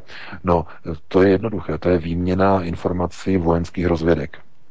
To znamená, kde jsou jaká vojenská rizika, kde jsou jaké vojenské hrozby a propojení těchto informačních linek do jednoho systému štábního velení celé vlastně Evropy, nebo můžeme říkat někdy, někdy budoucí armády nebo budoucí evropské armády. Tohle to spíš eh, já bych viděl jako eh, určitý nástroj k tomu, jakým způsobem vůbec ovlivnit tu naprostou akceneschopnost evropských armád, fungovat a pohybovat se po jakémkoliv prostoru bez asistence americké armády. Protože když dneska se řekne NATO nebo Severoatlantická aliance, no tak to na prvním místě jsou Spojené státy, potom dlouho, dlouho, dlouho, dlouho, dlouho, hodně dlouho nikdo no. a potom ten zbytek. No jasně. A, to je, a to, takhle funguje Severoatlantická aliance. Takže eh, oni ani nemůžou nic jiného v Bruselu eh, a vůbec nedokážou si nic jiného jako vymyslet v této chvíli, jak posílit spolupráci armády, než na informační úrovni. To znamená informační hrozby. No ale do těch informačních hrozeb přibyde i e, takzvaná kybernetická hrozba, kybernetická válka to tam také je obsaženo. No a z toho už bych měl trochu obavy, protože pokud se mluví o kybernetických hrozbách, tak do toho spadá tzv. hybridní válka a pod do políčka nebo pod eh, ten chlívek, eh, co je to hybridní hrozba, tak do toho spadají i tzv. alternativní média, která nemají oficiální linii na internetu. To jsou všechny ty aeronety, to jsou všechny ty svobodné vysílače CS, to jsou všechny ty AC24, to jsou všechny ty parlamentní listy a tak dále. Takže e, tohle je hrozba. A proto, právě proto, já opravdu apeluji na to, aby lidé znova se dívali na ten paradox mince. Protože dívat se jenom na to, že tou hrozbou je Evropská unie jenom Evropská unie a nedívat se na druhou stranu té mince, té samé mince, na které je orlice z pařáty, která drží šípy, to znamená americká orlice, to znamená stělesnění moci neokonů skrze NATO, no tak to přece musíte vidět. To nemůžete ignorovat. Tu minci musíte vzít a musíte ji dát e, do lisu nebo vhodit do nějakého jezera s lávou, zničit ji, zbavit se jí, ale to musíte udělat naraz. To je jako kdybyste řekli, mně se nelíbí tady ta mince, protože ta první, ta přední strana je taková divná, ale tu zadní si chci nechat. Co s tím udělám? No tak chápete, to, to, to nejde nějak, že ji vygumujete, nebo já nevím, ji nějak vybrousíte, nebo budete mít, no, ztratí svoji platnost a v tom okamžiku v podstatě po vás půjdou. Takže eh, když, se budete, když budete mít snahu vystoupit z Evropské unie, no tak po vás půjde Severoatlantická aliance. Protože pod, proč potřebuje, z jakého důvodu potřebuje Severoatlantická aliance Evropskou unii? No, aby mohla ovládat jednotlivé státy. Protože pokud se podíváme na e, to, jakým způsobem vůbec funguje obraný systém, no tak to je úsečné propojení jak Evropské unie nebo zemí Evropské unie v návaznosti právě na Severoatlantickou alianci a americké velení ozbrojených sil v Evropě. Takže e, vždycky, když někdo chce vystupovat eh, z Evropské unie, tak by si měl uvědomit, že veškerá bezpečnost Evropské unie se opírá o Severoatlantickou alianci. A není možné vystoupit z EU bez současného vystoupení ze Severoatlantické aliance. Protože ta bude tomu automaticky klást překážky. Protože, protože tím zanikne důvod existence NATO, když se rozpadne Evropská unie. Jo, tím zanikne důvod pro existenci a oni nemůžou dovolit a neokoni nemůžou připustit zánik důvodu pro existenci NATO. Takže z tohoto důvodu je třeba se dívat na NATO i EU jako jednu společnou minci. Jestli nemáme telefon, abych tomu ještě doplnil jednu ne. docela zásadní věc. Máme telefon? Ne, zatím ne. Zatím ne. Já bych jenom doplnil, že předseda Evropského parlamentu Antonio Tajani volá po zdvojnásobení rozpočtu Evropské unie ze 140 miliard eur, což je zhruba 3,6 bilionů korun, to je teď, na 280 miliard euro, což je 7,2 bilionů korun. Informoval o tom server německého deníku Die Welt. A pro dosažení tohoto cíle by on rád prosadil zavedení celoevropských daní. Minule jsme se tu bavili o připravovaném Dublinu 2, který vnutí členským zemím EU rovnoměrné rozdělování krimigrantů a tímto způsobem, zdá se, tento krachující lodní mechanismus poháněný tuhnoucím mazutem potřebuje další peníze, aby mohl realizovat tyhle své šílené plány. Eh, jak by si to komentoval, tyhle procesy? V podstatě jde o to, že Evropská peníze nemá peníze, eh, Evropská komise nemá peníze na tyto avantýry s krimigranty. Vítku můžem? Máme ano. telefon. Vydržte. Super, super, dáme telefon, který má přednost. Tak. Dobrý večer, svobodný vysílač CS. Dobrý večer, tady Michal. Eh, Dobrý večer, Michale. Otázku. Ano, jste ve vysílání, povídejte. Slyšíme se dobře. Ano. Dobrý den, já bych se chtěl zeptat takové tři drobné otázky. Dobrý den. Eh, já dost dobře nechápu tu dvojí morálku. Jo? Tvrdí se ty neoliberálové, že svobodný obchod, budou demokracie a tak dále. Země se otevřou, oni asi nastudují, nasunou tam neziskovky, splundrují těm zemím a obyvatelstvo, imigrací a nevím čím vším, LGBT a podobnýma věcma. A pak teda následuje válka a zničení. Teda cíle odevřít se, to je ta dvojí morálka, jestli byste vysvětlil. Druhá otázka, Vlastně ten vojensko-průmyslový komplex mi připomíná militaristickou japonskou společnost. Tam taky ovládli generálové v podstatě a jak to skončilo, chtěli ubít svět, ale neporazili, neporazili Rusy a Číňany a skončilo to atomovou válkou. Že? V podstatě akorát, že Japonci neměli atomovky, ty měli jenom američani, který, kteří je použili první na světě a jenom proti ním a ještě proti civilnímu obyvatelstvu. Jo. Současně si myslím, že bych se chtěl zeptat, já si myslím, že Rusko je neporazitelný z, z řady důvodů velká země nátro obyvatelstva, je to multikulturní země, ne tím, že to o sobě říká, ale tím tak to je, tam je od Tatarů, Mongolů a bývalých válečníků. A nevím, přes koho všeho, takže ta země třeba zajíce v ten slavný sniper, že jo, to byl, to nebyl žádný Evropan, že jo, to byl stepní lovec se šikmými očima, jo, ne, neříkám, že se rasista, já to naopak obdivuju, jo, že se ukazuje, kdo, co to bylo za člověka, jo. takže to je multikulturní země, která prostě bojuje a je hrdá na to, jaká je. A třetí věc, bod zlomu, kdy přijde, kdy není cesty pro nás zpět. To znamená, to bude ta diktatura, že vás omezí, že jste součástí hybridní války, nebudeme moc diskutovat, začne zavírání za názory. Teď je to zatím šikana, že česká televize jede točit a šikanovat člověka, ten je vyřízený ve městě, nedokážu si představit třeba, že ho chudáka vyhodí z práce. Já ten jeho projev samozřejmě na děti se útočit nemá, ale jak vidím ty lidi, jak jsou vyplí a nezajímají se, nejsou politicky aktivní, nedokážou s tím nic dělat. Tato doba je bezvýchodná, tak potom se uchylují na takových eh, nesmyslných sítích, jako je Facebook. Oni si myslí, že je to hospoda, že něco plácnou a nic z toho nebude. Já už jsem na Facebooku viděl v nějakém tom Tomi Akamury fanklubu nebo podobně. Tam byl člověk, který na nějakého toho pana Bangu, já nevím, něco z prostého na Facebooku řekl normálně dostal ve správním řízení pokutu. Jo. Takže i lidi dostávají pokuty za to, že řeknou nějaký názor v hospodě. Jo. Vždycky se říkalo, že co se řekne v hospodě, tak v hospodě zůstane. Jo. Pod vlivem, jak jste přesně říkali, nějakých ano. těch emocí. Jo. Takže ano, ano. ta dvojí morálka, militaristická společnost a ten bod zlomu, kdy dojde k bodu zlomu. Já si naivně říkám, že teďko vyhrál, eh, teďko vyhrál Babiš a nasunou se migranti a ty migranti budou útočit na dcery. Já si to nepřeju a na děti těch těch lidí, co jsou vyplí.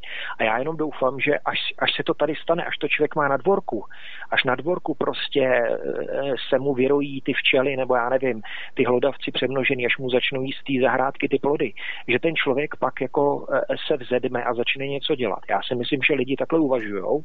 Teď jako si toho nevšímají, oni si říkají, já se zavřu do té ulity, protože stejně nic neovlivním, ale kdy přijde ten bod zlomu. A teď je otázka, jestli ten bod zlomu bude dobrý, že my přežijeme a máme šanci, anebo někdo někde existuje ten bod zlomu, kdy už šanci nemáme. To není o tom, že abyste řekl, co máme dělat hmm. nebo zbavovat se odpovědnosti. Já chápu, že každý musí bojovat za sebe. Já se snažím bojovat i tím, že vlastně vám volám a pokládám tenhle ten dotaz, protože kdo ví, kdo nás poslouchává, kdo mi sleduje. A hmm. nebojím se proto jednou, jednou součástí z toho je se nebát a zavolat a zeptat se na to, čemu člověk nerozumí jiných, který mají jiný úhly pohledu.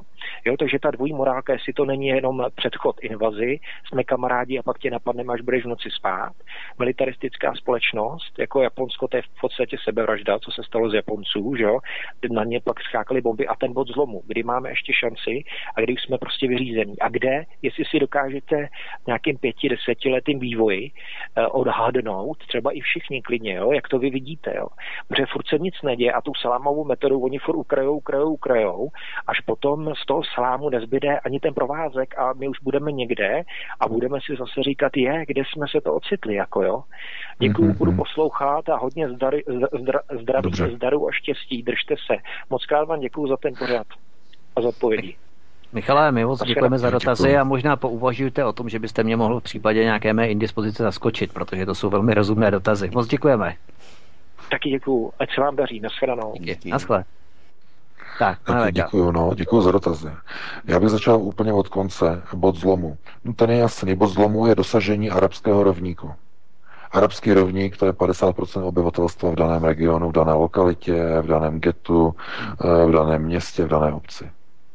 To je tady v Německu, nahoře ve Švédsku, to je naprosto jednoduché. Pokud se ptáte na bod zlomu, to je dosažení arabského rovníku 50-50. Eh, například v Marseille, tam byl překročen arabský rovník už někdy v roce 2003, 2004 tam došlo, že 50% populace tam toho sídliště překročilo 50%. Eh, zkrátka někde v mnoha, v mnoha případech ani nemusí být dosažen arabský rovník, může se mu jenom blížit 30% obyvatelstva v daném regionu, v dané lokalitě. Stačí k tomu, aby byly překresleny řídící procesy na místní úrovni ve volbách protože chodí k volbám málo lidí. Tím, že chodí málo lidí k volbám třeba i do místních zastupitelstev, tak e, nemusí být vůbec ani dosažen arabský rovník. Stačí 20% eh, arabské populace, někde dokonce i méně k tomu, aby ovládli místní politiku.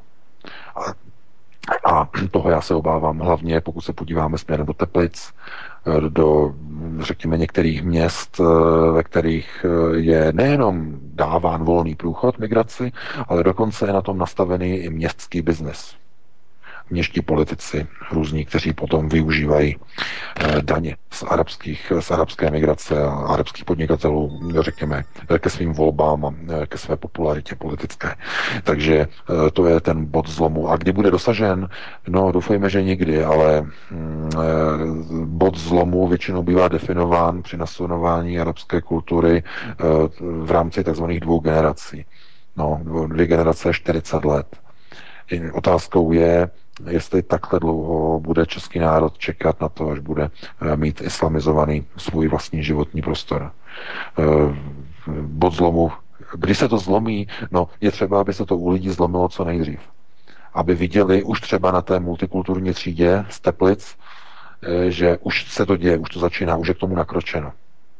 Už jsou třídy multikulturní, kde už skoro nejsou ani české děti, protože jsou tam jenom, řekněme, různá etnika, různí přestěhovalci, děti přestěhovalců a ty děti tam nejsou sami o sobě, mají nějaké rodiče a mají sourozence, kteří třeba ještě ani do školy nechodí, anebo chodí někde jinde do školy a není to vidět. Hmm. Takže bod zlomu může přijít kdykoliv, může přijít daleko dříve než za dvě generace, může přijít už za 10, za 15 let, kdy začnou být voleni do zastupitelstev arabové, kteří budou prosazovat islámské státy, islámské šarie a tak dále. A tak dále. Jsou voleni. Eh, odpověď na tu, na tu předposlední otázku, eh, to znamená militarizace systému moci. Ano, ve Spojených státech se kopíruje v podstatě eh, Hirohitova vláda japonská předválečná. On sice vládnul ještě i po válce, to ho nechali vládnout, ale eh, předválečná Hirohitová vláda, mm, která byla založená na zahraničním militarismu, de facto je kopírována dnešní americkou národní nebo státní mocí systému Pax Americana byla dokonce, dokonce bych řekl, že byla dovedena k dokonalosti eh, z hlediska eh, vojensko-průmyslového komplexu a mm, zahraničního politického působení do mnoha a mnoha zemí celého světa. No a první otázka se týkala eh, toho... No, dvojité, mora, dvojité morálky. Dvojité, dvojité morálky. Já bych se nedržel při zemi, abych klidně řekl trojitá, čtveritá, morálka, eh, prosazování politiky neziskového sektoru, který je vlastně hlavním, řekněme, nástrojem, systémovým nástrojem prosazování migrace do Evropské unie, prosazování této migrace a inkluze skrze veřejnoprávní média v České republice, která nepatří nikomu, nebo patří všem a přitom nepatří nikomu. To znamená, když se potom podíváte, jak vypadá česká televize, Eh, to čtvrté, paté patro, teď nevím, no prostě redakce zpravodajství, tam všechny ty publicistické kanceláře těch publicistů, tak tam mají prostě vylepené všechny ty sluníčkové symboly a židovské hvězdy, Davidovy hvězdy, mají tam vylepené uh, izraelské vlajky, mají tam Šimona Pánka má, vylepeného, mají tam člověka v tísni, zkrátka po roce 2000 po státním převratu nebo mediálním převratu eh, na Kavčích horách eh, ta televize se dostala do vedení zvláštních lidí, divných lidí a je třeba skutečně nutné eh, českou televize, český rozhlas znárodnit. Je to naprosto, je to důležité pro národní bezpečnost.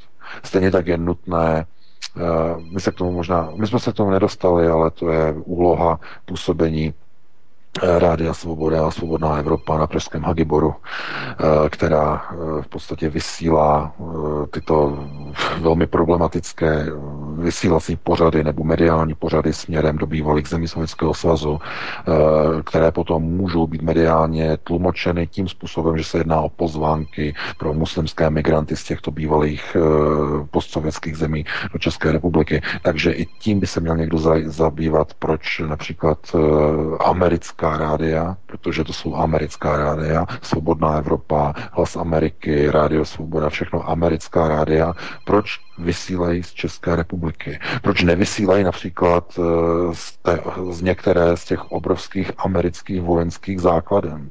Proč nevysílají američané svým jménem?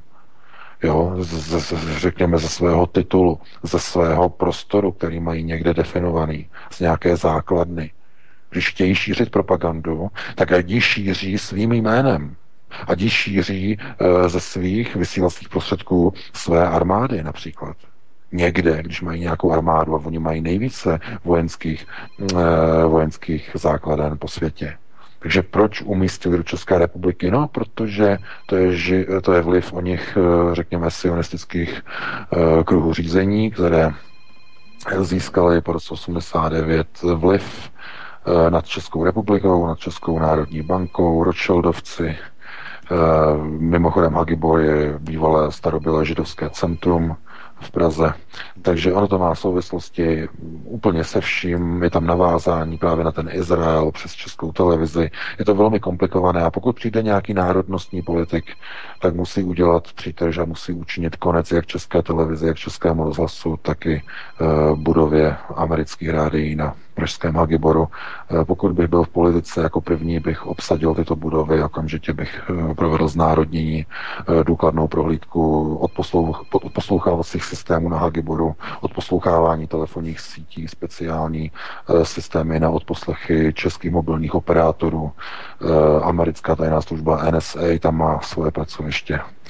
Nikdo se o to nezajímá, my o tom máme informace z mnoha zdrojů i od um, určitých kruhů rozvědky a bohužel uh, národ se nemůže osamostatnit a odprostit od určitého úchopu systémové moci, pokud je ochotný tolerovat příslušenství svého národa k Severoatlantické alianci. Takže tímto já bych to jenom ukončil a předal bych ti slovo, Vítku. Já, moment, máme, ano, máme telefon. telefon. Už, tak, dobrý večer, svobodný vysílač. Dobrý večer. Dobrý večer. Dobrý večer. Jo, dobrý večer, já jsem Slide moc televize. Slyšíme se? Ano, můžete ano, položit otázku. Vidíte. Můžu, můžu dob- dobrý den, u telefonu Jana. Já vás chci teda všechny pozdravit a chtěla jsem se pana VK zeptat na jednu věc. Vy jste se bavili o té třídě těch dětí eh, z těch teplic a já jsem viděla včera, myslím, že včera předevčírem eh, pořád s panem Soukupem na Barandově, kde teda byl hostem pan Okamura v aréně a on, ho, on tam pokládal otázku, jestli je rasista a vlastně zmiňoval tam tuhle tu kauzu eh, s těma dětma v těch teplicích.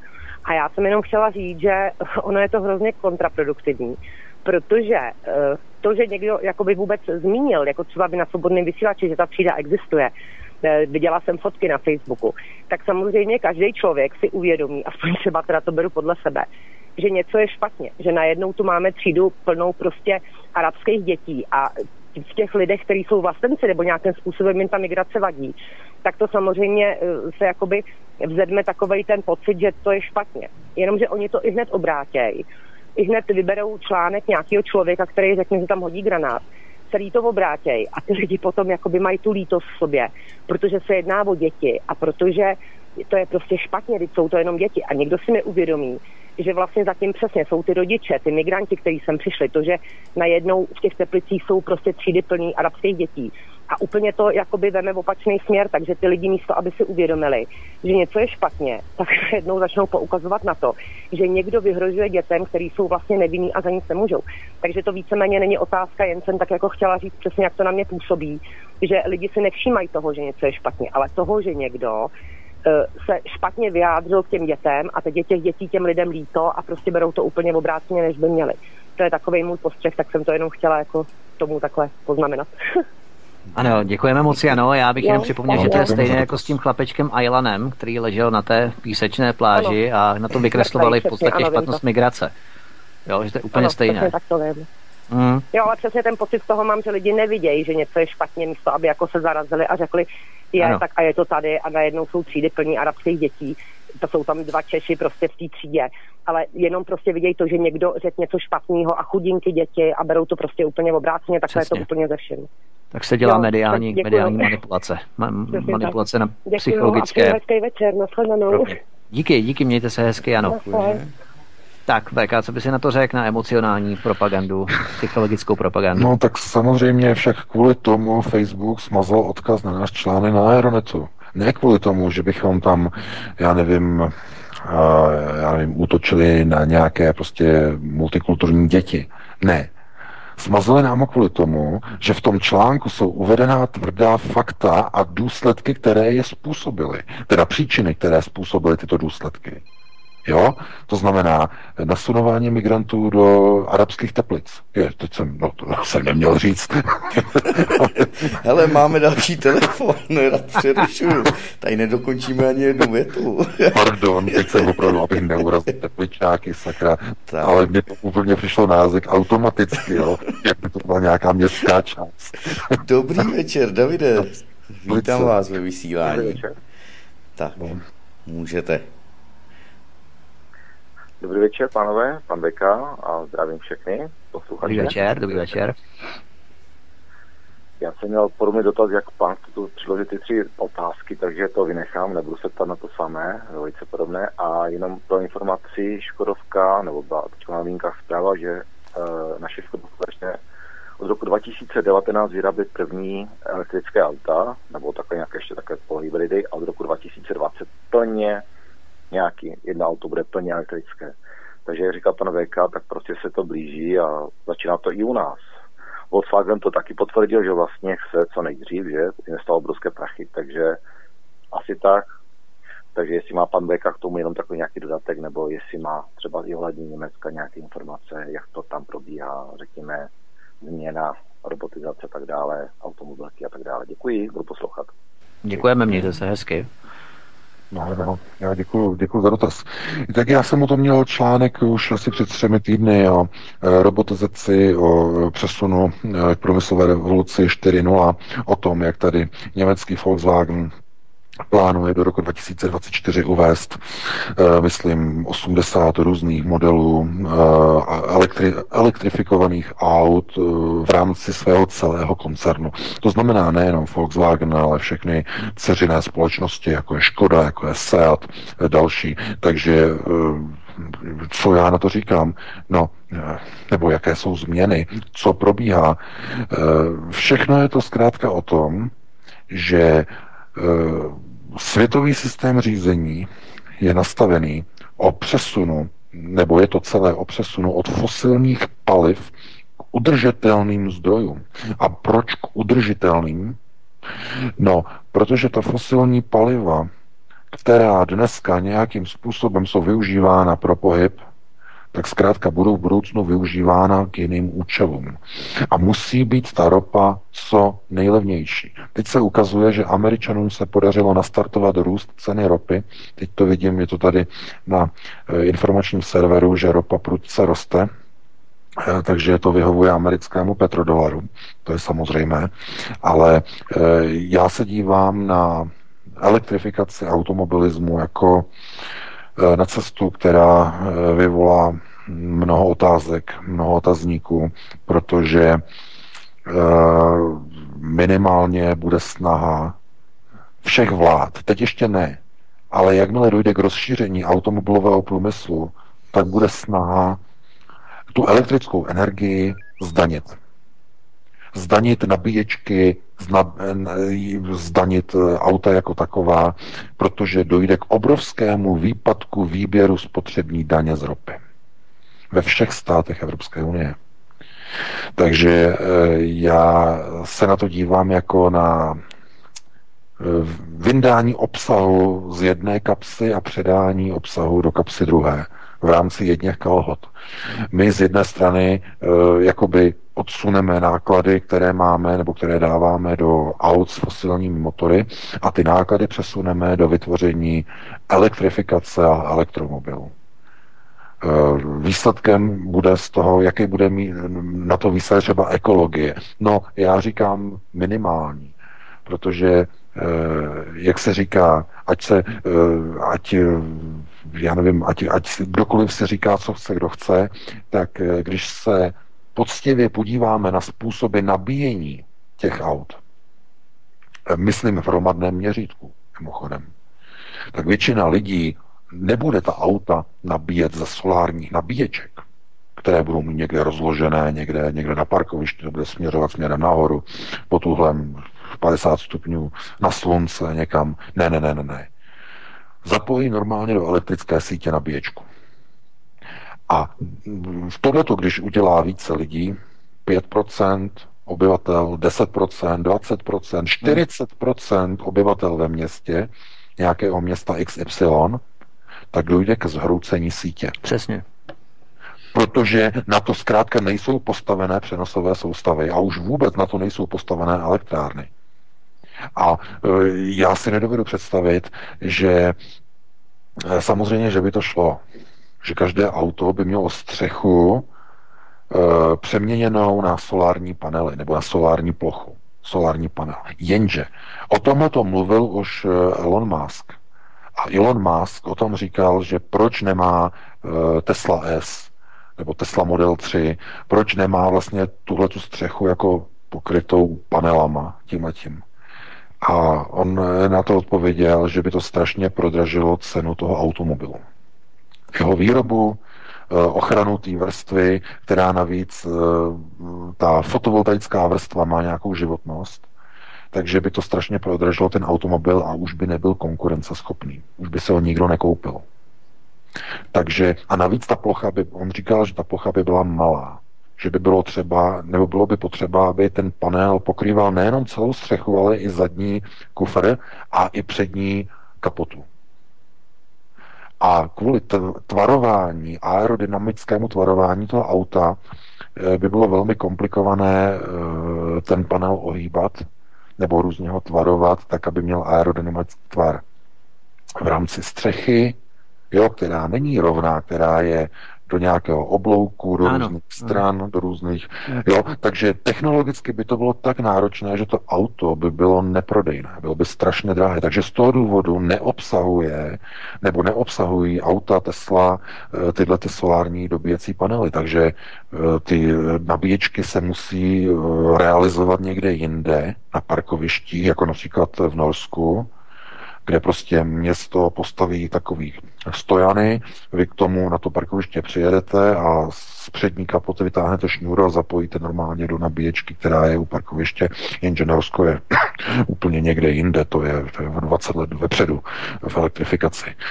Tam zkoušeli dokonce vodíkový motory už někdy v 93. roce, 94. zkoušeli alternativní pohony, to je někde jinde. Ale než se tohle dostane zkrátka do zbytku Evropy, tak zkrátka lidi budou nabíjet normální cestou. Z tohoto důvodu já stále vidím jako největší problém ten systém, nebo řekl bych, pro uživatele ve střední Evropě ten problém má tři faktory. Stále ještě pořád nedostatečný dojezd auta na jedno nabití, velmi problematický provoz auta při minusových teplotách v zimě a e, hlavně, a to je, to je důležité, e, nedostatečná síť nabíjecích stanic. Jsou mm. tři hlavní problémy. Moment, máme další telefon. Dobrý večer, svobodný vysílač. Dobrý večer. Dobrý večer. Dobrý večer. Posluchač z Ostravy, můžu mluvit? Ano, ano. Ano, zdravíme do Ostravy. Já bych se chtěl zeptat, nebo ujasnit si, ujasnit si ještě jednu věc znovu k té Evropské unii a k tomu NATO. Jo? Bylo řečeno tady, že mm, Evropská unie a NATO, že to jsou dvě tváře nebo dvě strany jedné mince, což e, se dá pochopit. NATO rovná se samozřejmě USA, rovná se Pentagon, rovná se neokoní američtí a tak dále a tohle to na to ovládá víceméně taky i tu Evropskou unii, e, ale nějak mi do toho konceptu nezapadá ta třetí strana a to je, to jsou ti světoví globalisté. Víme, že mm, e, centrum světové globální moci se přesouvá do Číny, a víme taky to, že Čína si nepřeje, aby Evropská unie se rozpadla. Myslím, že i dokonce Vladimír Putin prohlásil uh, jednou, že um, si přeje jako um, Evropskou unii v celku, to znamená, aby se nerozpadla. A já se teda ptám uh, pana Veka, jak do toho zapadá teda ta třetí strana, to je ti světoví globalisté, a jestli si myslí, že teda v Bruselu, to znamená v Evropské komisi a v Evropské unii, nejsou žádní světoví globalisté a že celá ta Evropská unie je řízena pouze a jen ze strany e, Ameriky a NATO. Jo, to je, to je ne, ne, ne. Jo, děkuji za dotaz. A budu poslouchat. Ano, zdravíme. Děkuji za dotaz. Zdravíme do Ostravy, díky. Děkuji za dotaz, já jenom musím reagovat, to jsem nikdy neřekl, že by Evropská unie byla pod kontrolou amerických neokonů. To jste asi, eh, to pan posluchač asi přeslechl nebo nepochopil, o čem jsem mluvil. Eh, Evropská unie je globalistickým projektem světových globalistů, takzvaného globálního prediktora. To je Evropská unie. Ten problém je v tom, že pro globalisty, pro globálního prediktora velmi dlouhá léta fungovali američtí neokoni jako úderná pěst. To znamená, pracovali v rámci globalizace, protože američané z toho profitovali celosvětově.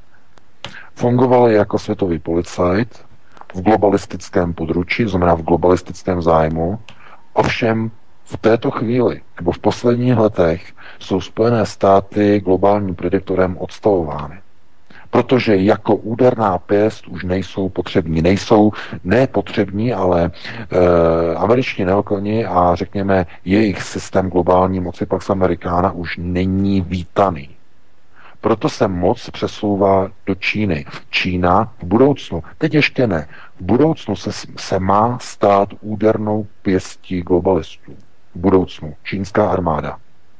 Takže proto je třeba rozlišovat ty procesy, které probíhají, že e, to, jak je dneska nastavení, řekněme, globálních, e, e, nebo řekněme, globálních neokonů, těch, kteří prosazují globální americkou moc Pax Americana. Z tohoto důvodu oni mají tak úzké napojení na Evropskou unii, protože oni dlouhé dekády v rámci EHS, později EU, zajišťovali bezpečnost globalistům. Z tohoto důvodu mají dodnes Spojené státy tak obrovskou mateřskou eh, nebo pupeční šňůru s Evropskou unii. Proto si vodí jednotlivé evropské země jako loutky právě z tohoto dlouhého fungování a působení americké moci, moci v Bruselu. Z toho důvodu američtí neokoni postavili centrum a sídlo NATO také v Bruselu. hned kousek od Evropské unie, od sídla Evropské unie z toho důvodu. Jo? Dlouhá léta neo, neokoni a jejich NATO fungovalo jako ozbrojená pěst globalistů, těch světových globalistů. Tohle to se mění. Tohle to se mění, protože eh, globální prediktor rozhodl, dal povel přesunu této mocenské eh, struktury směrem do Číny. Eh, novým, novou, novou údernou pěstí v budoucnu se stane Čína. To všechno nás čeká. Ale proto je třeba takhle pochopit, proč ještě dosud stále američané mají takový obrovský vliv na chod Evropské unie. Tak, mm. pokud nemáme, Martine, další Máme. telefon, tak bychom asi končili. Jo, hele, ještě tady byl dotaz, eh, nějaký pan Bob Lutz, byl vedoucím hned několika automobilových firm, jako je Opel, BMW, Ford a další. A v rozhovoru pro Autonews se vyjádřil o budoucnosti dopravy. Podle něj tedy nebude automobilem do 20 let jezdit vůbec nikdo. Doprava, že by měla být tedy podle pana Boba Luce řešena pomocí velkých logistických platform. No, to, to co koresponduje s tím, co prohlásila Angela Merkelová, mm-hmm. jak se prořekla. Eh, VK, co na to máš? Ano. On řekl, uh, Angela Merkel řekla, že v roce 2040, uh, že uh, vlastně skončí osobní automobily, že, všech, že doprava bude centralizovaná na velkých platformách. Těmi velkými platformami, jenom pro vaši představu, jsou obrovské mezi, jak máte metropole, mezimetropolitní doprava. Mm-hmm. A mimochodem právě na poli mez, me, mezi metropolitní dopravy pracuje Elon Musk. To je ten jeho projekt Hyperloop. To je ten podzem, podzemní tunelová pošta pro lidi, jo, kde lidé budou vlastně sedět v těch tubusech a v těch, těch kapslích a budou vysokou rychlostí přenášení z jednoho města do druhého. Eh, lidé se budou pohybovat v rámci vlaků, rychlovlaků. E, mimochodem, e, přesně tady tou cestou jde Čína. Čína má tolik lidí a obyvatel, že tam nemůže mít každý auto, e, i když by Číňani chtěli. Většina lidí se tam pohybuje a přesouvá mezi vzdálenými městy pomocí rychlovlaku, maglevů, a dalších, dalších opravdu hyperrychlých sítí a vlaků. Takže eh, já to vidím jako řešení pro velká města. Pro velká města západní civilizace eh, veškerý pohyb, veškerá doprava bude v rámci integrovaných dopravních systémů a lidé, kteří budou chtít mít privátní osobní auto, budou si muset připlatit. Budou tam velké daně na vlastnění vlastního osobního dopravního prostředku. Takže ano, to je součást globalizace a je to součást průmyslové revoluce 4.0, samozřejmě. Hele, a ještě jsem tady, Vítku, ty si chtěl něco říct? ne, ne, ne, ne, já už skončil. Dobře. Ještě tady mám na odlehčení, na odlehčení jeden takový vtípek docela příznačný na to, o čem jsme se bavili, ale povídej ještě, Martine, máš tam něco? Hele, ale to bychom klidně mohli nechat na nějaký další pořád, ohledně toho, co se děje vůbec, kdo vytvořil islámský stát, ať si tomu říkáme ISIL, ISIS, Daesh, Fronta, Nusra, další, s tím, že jsou teď samozřejmě zprávy a ptá se na to Libor, ohledně toho, že američané měli umožnit několika stovkám bojovníků islámského státu ústup, jenomže jim to umožnili samozřejmě včetně těžkých zbraní a oni pak zase zpětně napadají zase syrskou armádu. Takže si pan VK přijímá informace, kdo k této akci, kdo za ní stojí, kdo je odvezl a tak dále a tak dále a tak dále. Tak a že no, samozřejmě no, to s nimi vyměnili za ropná pole. No, no, jak, prosím vás, já se dívám na tady ty informace e, z těchto bojišť e, velmi takovým pohledem jako odvádění pozornosti od e, těch hlavních procesů toho důležitého, e, protože vždycky to je tak, že někde američané vytvoří nějakou provokaci, nějakou, nějakou zejména v Syrii, kde dojde k nějakému útoku, Rusové se to tam pokusí eliminovat. A když potom e, vyjedou informace o tom, co se tam stalo, tak najednou najednou jsou tam obrázky z toho, jak tam zemřeli nějaký civilisté, jak tam zemřeli lidé. Najednou média začnou vypouštět dezinformační informace o tom, že záběry eh, z toho dronu nebo eh, z toho letadla, že jsou zmanipulované, že jsou vygenerované z nějaké počítačové hry, potom je to dementováno, eh, ruská armáda to musí uvádět na pravou míru, že to nepochází z, jejich zdrojů a tak dále a tak dále. Já tohle to vidím jako vždycky nějaký střípek eh, vytržený z té bezpečnostní světové mozaiky a odvádění pozornosti od toho skutečně důležitého. A to důležité je, že americký prezident byl odstaven od kontrolou nad zahraniční politikou Spojených států.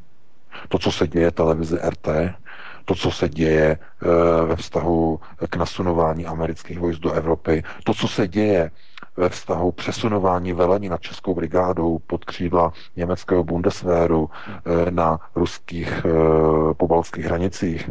To jsou ty hlavní věci, který, který, nebo, nebo o kterých bychom se měli především bavit. Já vidím Sýrii jako obrovský úspěch ruské zahraniční politiky, kde ovšem ještě není dokončená práce, kde bude trvat ještě dlouhá, dlouhá léta na stabilizaci této země nebo tohoto prostoru, aby byl úplně zbaven všech zahraničních vlivů. A to bude velmi těžké, protože eh, s tím, jak eh, byl Donald Trump eliminován ve směru na zahraniční politiku, tak eh, já se obávám, že Syrii ještě zdaleka není uzavřené téma že lidé jako John McCain můžou ještě začít něco vymýšlet, nějaké rozmíchání nových a nových konfliktů v Sýrii, ale to by bylo opravdu na jinou diskuzi, na jiné téma a na to už asi opravdu není čas. Ano, já bych ještě možná v některém z příštích pořadů třeba i se podíval do 20. století, do první poloviny 20. století, kdo vlastně na celý, celém Blízkém východě a středním východě kreslil hranice, překresloval hranice určoval ty hranice. A v podstatě se jedná o Velkou Británii, ať se jedná o Gertrudu Dubelovou, Winstona Churchilla, tehdy ještě Thomas Edward Lawrence, to byl ten eh, známý Lawrence Arábie, Mark Sykes, eh, generál Edmund Allenby, eh, Arthur J. Belfort, generál Reginald Wingate, Herbert Samuel a další a další. V podstatě hranice států současného Blízkého východu se rýsovaly v Británii během března roku 21, kdy státní tajemník pro kolonie Winston Churchill tehdy svolal v Káhyře tu konferenci britských vysokých komisařů pro Blízký východ a tak dále. V podstatě Velká Británie určovala rozvržení a hranice, překreslování hranic na celém Blízkém východě v podstatě. Takže to už jsou v podstatě zárodky toho dnešního stavu uspořádání, kolonií a tak dále. Kdo si pěstoval no, islámisty, kdo je tehdy, radikalizoval. Protože tehdy vlastně eh, světovou mocností bylo britské impérium které dělalo ty samé kroky, tehdy historicky jako dnes dělají, nebo ještě stále dělají Spojené státy. On, oni rozhodují, jak budou vypadat státní hranice, nebo lépe řečeno rády by Spojené státy rozhodovaly, jak mají vypadat světové hranice hmm. tam a či onam, nebo tam, kde v tom kterém konkrétním místě, kde v kterém konkrétním státu. V tom se to nikde neliší. To je zkrátka jenom to, že když se zhroutí jedno impérium, když zaniklo britské impérium, okamžitě jeho pozici převzali Spojené státy, které do té doby vůbec nebyly světovou mocností, mimochodem. Vůbec. Před první světovou válkou Amerika, Amerika neměla vůbec nějakou světovou mocností, naprosto nic společného. Její význam zesiloval po první světové válce a maxima limitu dosáhl po druhé světové válce. Hmm. Takže a to, co probíhá teď, to je znova přechod a pád e, jedné mocnosti Spojených států a přesunování moci do rukou nového impéria Číny, Čínské lidové republiky. A ptát se teď v této pozici, co je lepší nebo co je horší, já na to odpovídám, není v tom žádný rozdíl. Jedno impérium je stejně špatné jako druhé. Mimochodem, ve výkonnosti... je změna barev, Otázkou je pouze změna barev, změna politiky, změna stranických knížek, eh, změna kultury. Eh, to je pouze, pouze změny návyků, změny eh, systému, změny spotřeby, změny konzumu, změny hodnot, ale jinak je to přesunování, řekněme, řízení světa z rukou jednoho impéria do rukou druhého. Já z toho rozhodně netleskám a rozhodně nejsem v pozici toho, že bych tleskal nad tím, když někdo otevírá dveře Číňanům do Evropy, jakkoliv. I když chápu, že je to proces, který je objektivní v rámci globalizace, protože Spojené státy, jejich úloha eh, končí v globalizačním světě, úloha globalizační úderné pěsti Spojených států eh, je na svém konci a je jasné, že tuto úlohu musí převzít někdo jiný a že to je Čína, o tom není jakýchkoliv pochyb. Já bych jenom doplnil, že v rámci nějakého žebříčku, který jsem zaznamenal, celosvětového v rámci výkonnosti a rychlosti počítačů, Čína vyhrála, je na prvním místě a předehnal dokonce i Spojené státy americké. Takže i to docela dokresluje, jakým způsobem se Čína vyvíjí. V podstatě má nejdokonalejší, nejrychlejší počítačové systémy na celém světě. Hmm. No nejenom systémy, oni tam mají nejrychlejší dopravu, mají tam opravdu dokonale vymyšlený systém e, logistiky, přepravy lidí, mají tam rychlovlaky, mají tam magnetický, e, magnetický vlaky, maglevy, e, Šanghaj, tohleto.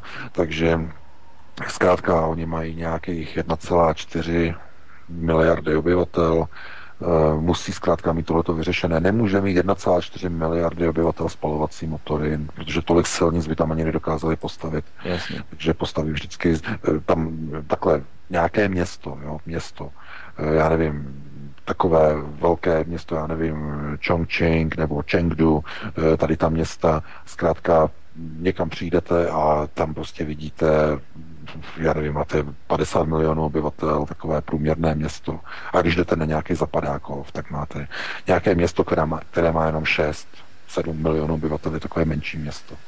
to jsou mm. národské poměry úplně šílené, no, no, no. šílené poměry, jako jo, všude strašně moc lidí, a všichni se pohybují jenom e, dopravními prostředky hromadného charakteru, pokud teda najdou pěšky, jako jo, zrovna, těch je tam taky hodně lidí, hodně se jezdí na kolech, e, na těch, na těch, na těch uh, trojkolkách, ale uh, doprava, hlavně teda opravdu vymakaný systém jako vlaků, rychlovlaků, to je tam, to je tam opravdu, opravdu úžasný. Obrovský rozvoj developingu, um, mrakodrapy, stavba města jako, jako z budoucnosti doslova. Ale mm, zkrátka, jestli tohleto jako je něco, nějaký cíl, který by měl být potom kopírován do zbytku světa, já se asi nemyslím, že eh, by národy měli stále hledat nějaké nové modely, nějaké nové mesiáše, nějaké nové systémy řízení. Eh, národ by měl hledat především svou vlastní budoucnost v rámci svých vlastních hranic, svou vlastní důstojnost, důstojnosti vlastního národa, vlastní populace, vlastní obrany a vlastního systému zabezpečení důchodu, to znamená na bázi nějakého solidárního systému, aby se rodil, dostatek eh, dětí, aby byl systém nastavený bezpečně, aby lidé měli svoje jistoty eh, v rámci svého národa, přežití vlastní kultury. Pokud tohle to nebude zaručeno, tak eh, jakákoliv globalizace potom nehraje žádnou roli. Potom tak. budete členy eh, Evropské unie, budete členy Euroamerické unie nebo Euroazijské unie, potom vám to může být úplně jedno, pokud rezignujete na tyto hodnoty. Tak a budeme končit. Já bych si jenom před eh, koncem dovolil drobný žart, takový studentský vtípek, který jsem zaznamenal a který docela dokresluje to, o čem jsme se bavili v prvních dvou hodinách i v částech hodiny třetí. Tati, proč nosíš pořád na hlavě ten šátek? Ten šátek je velice praktická věc, synu. Chrání mou hlavu a mé oči před sluncem, před pouštním pískem a před ostrým větrem. Chvíle ticha a potom opět. Tati, a proč pořád nosíš ten dlouhý úbor, který vypadá jako noční košile? Synu, ta galábie je velice praktický oděv, protože chráníme tělo před pouštním sluncem a přitom je velice vzdušná. Tati, a proč pořád nosíš sandály? Sandály jsou velice užitečná věc, synu. Chráníme nohy před ostrými kameny a písek z pouště se z těch sandálů sám vysype. Tati? Ano, synu? A kdy bude tady u nás v Teplicích pouštní písek, ostrý vítr a pouštní slunce?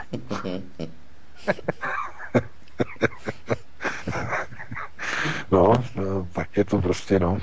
Já bych tomu ani tak se moc nějak nesmál, no, bohužel, no, jak, jak, jak mi ujelo prostě arabské teplice, to je samovolné zkrátka. To je, no ale bohužel, jako je to, je to... prostě, co probíhá, bohužel tohleto si, za tohleto si do značné míry mohou obyvatelé takovýchto měst úplně sami, protože buď se nezajímají o politický proces ve svém okolí, anebo dokonce s ním souhlasí, nebo jim vyhovuje z jakých důvodů. No. Já to nebudu teď rozebírat, nemám ani na to čas, pouze se nad tím musím pozastavit, že e, ve chvíli, kdy už není cesty zpět, jak volal ten pán a říkal, kdy se to zlomí, no tak zlomí se to třeba ve chvíli, nebo poznáte, že se něco zlomilo ve chvíli, kdy z daného sídliště nebo jeho okolí lidé utíkají a hluboko pod cenou prodávají své nemovitosti. Hmm. To můžete považovat za bod zlomu v tom okamžiku. Hmm. A to skutečně už eh, v Teplicích, v Proseticích opravdu probíhá. Bohužel. Takže tímto já pro dnešek končím. Ano, končíme. Tak uh, VK, moc děkuji za tvoje komentáře, zároveň váž, vážní posluchači, děkujeme, že jste nám volali, že jste nám psali, že jste nás poslouchali a Martine, tobě děkuji za eh, studio a za dnešní pořad. Zdraví vás Vítek a loučím se s vámi. Díky také. Já se také loučím a budu se těšit Budu se těšit na příští pátek opět do, o 19 hodin e, naslyšenou s tebou Vítku, e, s dalšími moderátory Svobodného vysílače CS a pochopitelně budu se těšit na e, čtenáře CZ. Doufám, že i příští týden bude naše poslechovost zajímavá a že opět přineseme další zajímavé informace. Takže vám pře, všem přeji krásnou dobrou noc. Také přeju dobrou noc, připoju se a hezký večer nebo dobrou noc. Martine, vážení posluchači VK, ahoj. Díky, mějte se pánové. Tak já prosím jenom poděkování. A už by mělo být nachystaný. Vážení přátelé, milí posluchači, tato relace vznikla díky vaší pomoci, díky vašim dobrovolným příspěvkům. Děkujeme. Toto je jediný způsob, jak zůstat svobodným vysílačem CS.